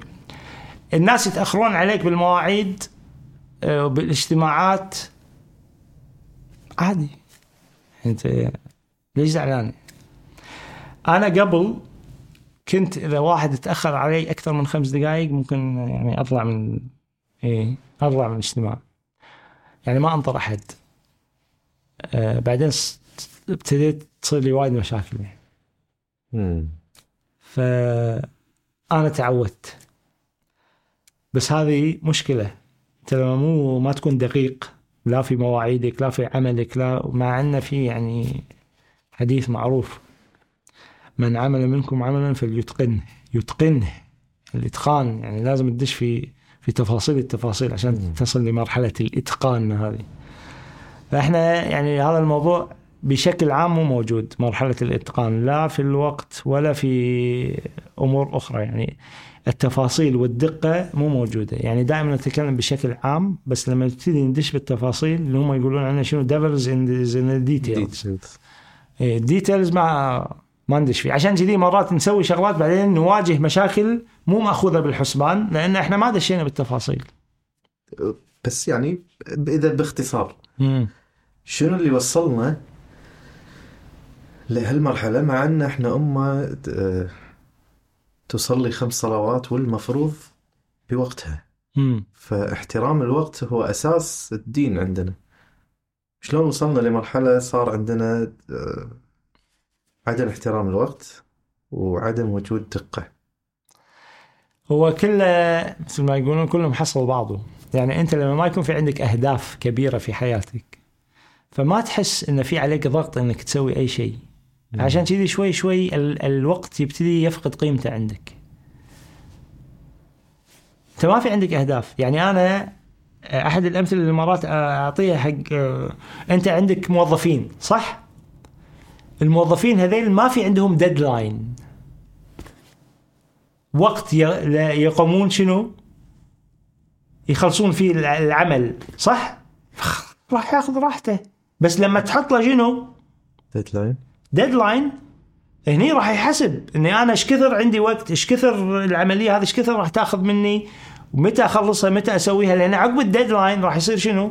راح يصير في penalties صح؟ عقوبات. فأنت اليوم ما في عندك أهداف وما في عندك عليك عقوبات. بس عندك deadline ال deadline هذا أنت لما تذكر الناس بال deadline هذا يقول لك أنت شنو؟ انت سلبي وانت قاعد مش عارف إيش. ال deadline معروف. ال deadline عبارة عن في في المنطقة 76 سنة. هذا ال deadline مالك. انت جيت للدنيا هذه في عندك المعدل. 76 سنة 75 80 90 إيش تبي تسوي؟ بالتسعين. يعني انت اليوم تخيل عمرك 80 سنة. تبي تنظر إلى الخلف. انت إيش سويت؟ What in the world is better because of you? هو السؤال يمكن اللي ابتدينا فيه بالبداية. أنت شنو صار بالحياة هذه؟ أحسن لأنك أنت جيت طبعا ماكو أحد كامل يعني بس شنو الإيجابيات اللي سويتها أكثر من السلبيات اللي سويتها؟ إذا واحد ما يفكر بهالمنطق هذا فالوقت ما راح يكون له يعني ما راح يعني له شيء. طبعا في بالطرف المقابل في ناس وهم عندهم منطق يقول لك أنت يعني ليش كل هالضغط وكل هالمش عارف إيش هو هي سبعين سنة ثمانين سنة عيشة مثل ما هي وخلاص هم يعني الحوار مع الجماعة هذيل واقناعهم بفكرتك لأن في عندهم منطق وأنا دائما ألاقي صعوبة في إني يعني آه وفي مدارس طبعا. فيقول لك ليش كل الضغط هذا؟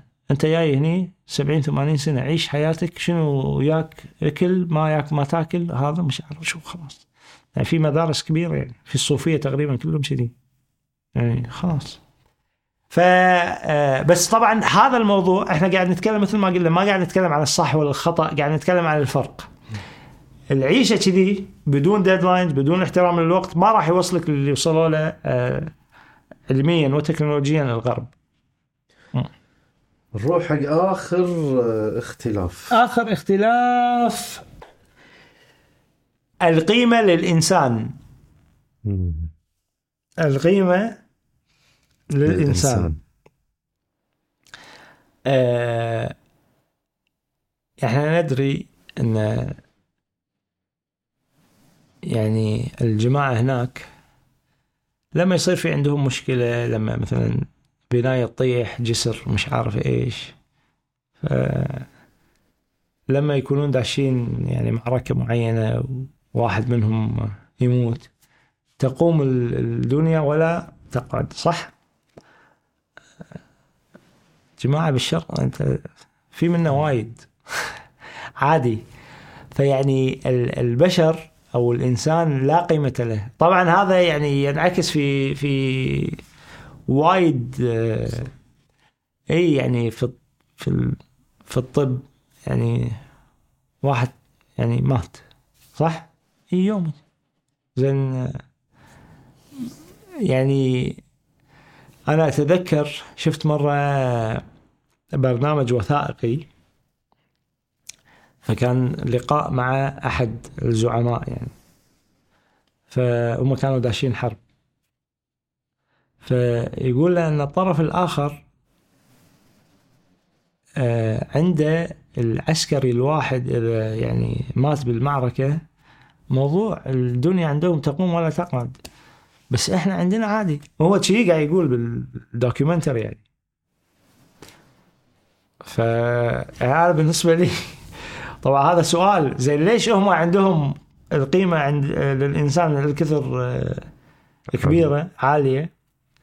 ومو يعني بشكل عام عندنا مو ذاك الزود يعني. كان دائما سؤال. آه لقيت جوابه؟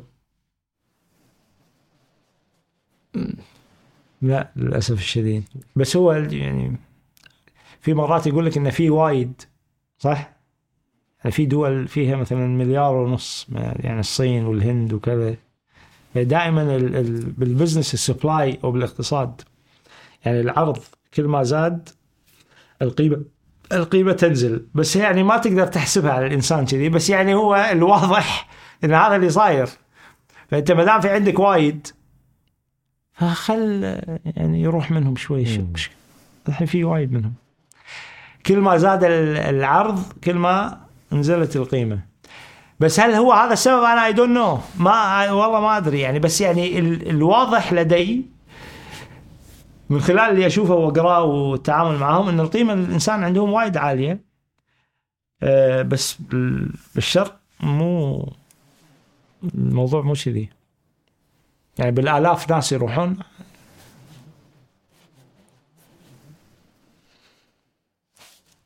نرجع حق الاختلاف.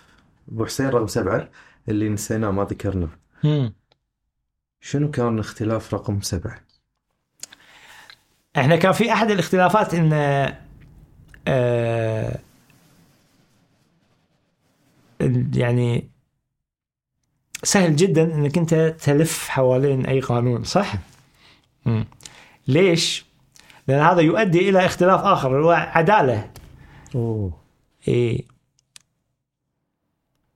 ما في عدالة. مو ما في عدالة بالمطلق بس يعني العداله. عنده إيه في فرق. مثال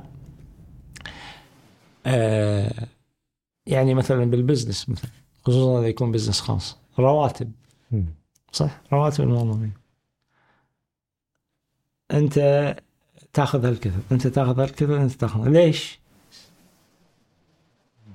أنت loyal. صح؟ ففي فرق. آه ما في توزيع عادل للثروات هذا definitely is there بس طبعا هذا موجود حتى الحين صار بالغرب. يعني أنا دائما أقول إنه مثلا آه، لاعب كرة قدم ياخذ هالكثر. why? why? مرة دشيت في حوار كان واحد من يعني يحبون أحد لاعبين قدم أنا بالغلط جبت اسمه فس يقول لي أنت تدري هذا إيش كثر يتعب. لاعب كرة القدم. قلت له والله أنا ما أدري يعني مو حاط له بس أنا أدري إن حتى هذا اللي بالبنيان البنا هذا هم يتعب. يتعب أكيد 20 مرة كثرة. هذا يلعب مباراتين وذبحونه لا واللاعب ما إيش صار فيه لأنه لعب ثلاث مباريات بالأسبوع. هذا كل يوم. هذا سايق التاكسي اللي ب 16 ساعة يقعد شيء يتعب. ولا هذا اللي قاعد بالبوكس هذا مال اللي ياخذ فلوس مال المواقف. هذا مو يتعب جسديا بس أنت تخيل قاعد بقوطي هالكبره 12 ساعة. هذول كلهم يتعبون. فإذا الموضوع على يندفع على التعب خل هذول ياخذون نفس المبالغ. فاليوم في عدم عدالة في توزيع ال- الثروات. طبعا يمكن أمريكا هذا موضوع صارخ صاير فيها يعني اليوم يمكن 60 50 60% أنا ما عندي أرقام دقيقة بس ممكن نطلعها يعني عند 1% من الأمريكان. يس والباقي كل الثروة الأخرى متوزعة على على الباقي فهذا ما في عدالة هني بالموضوع. طبعا في إحنا لما نقول الغرب هم مو كلهم واحد.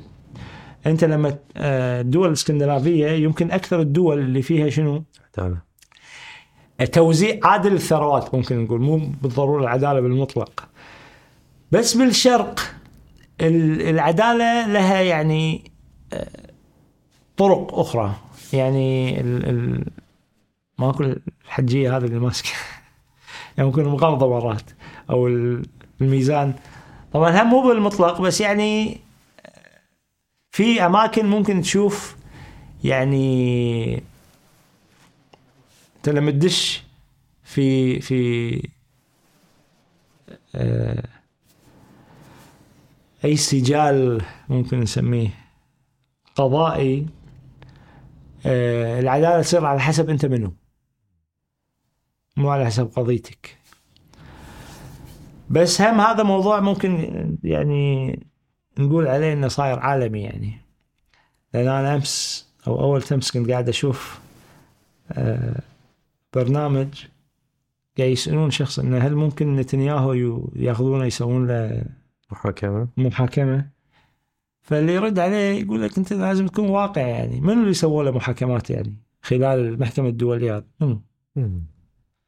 يا رئيس آه، أفريقيا أيام ميلوسوفيتش مال مش عارف إيش. خسران عموما بالحرب.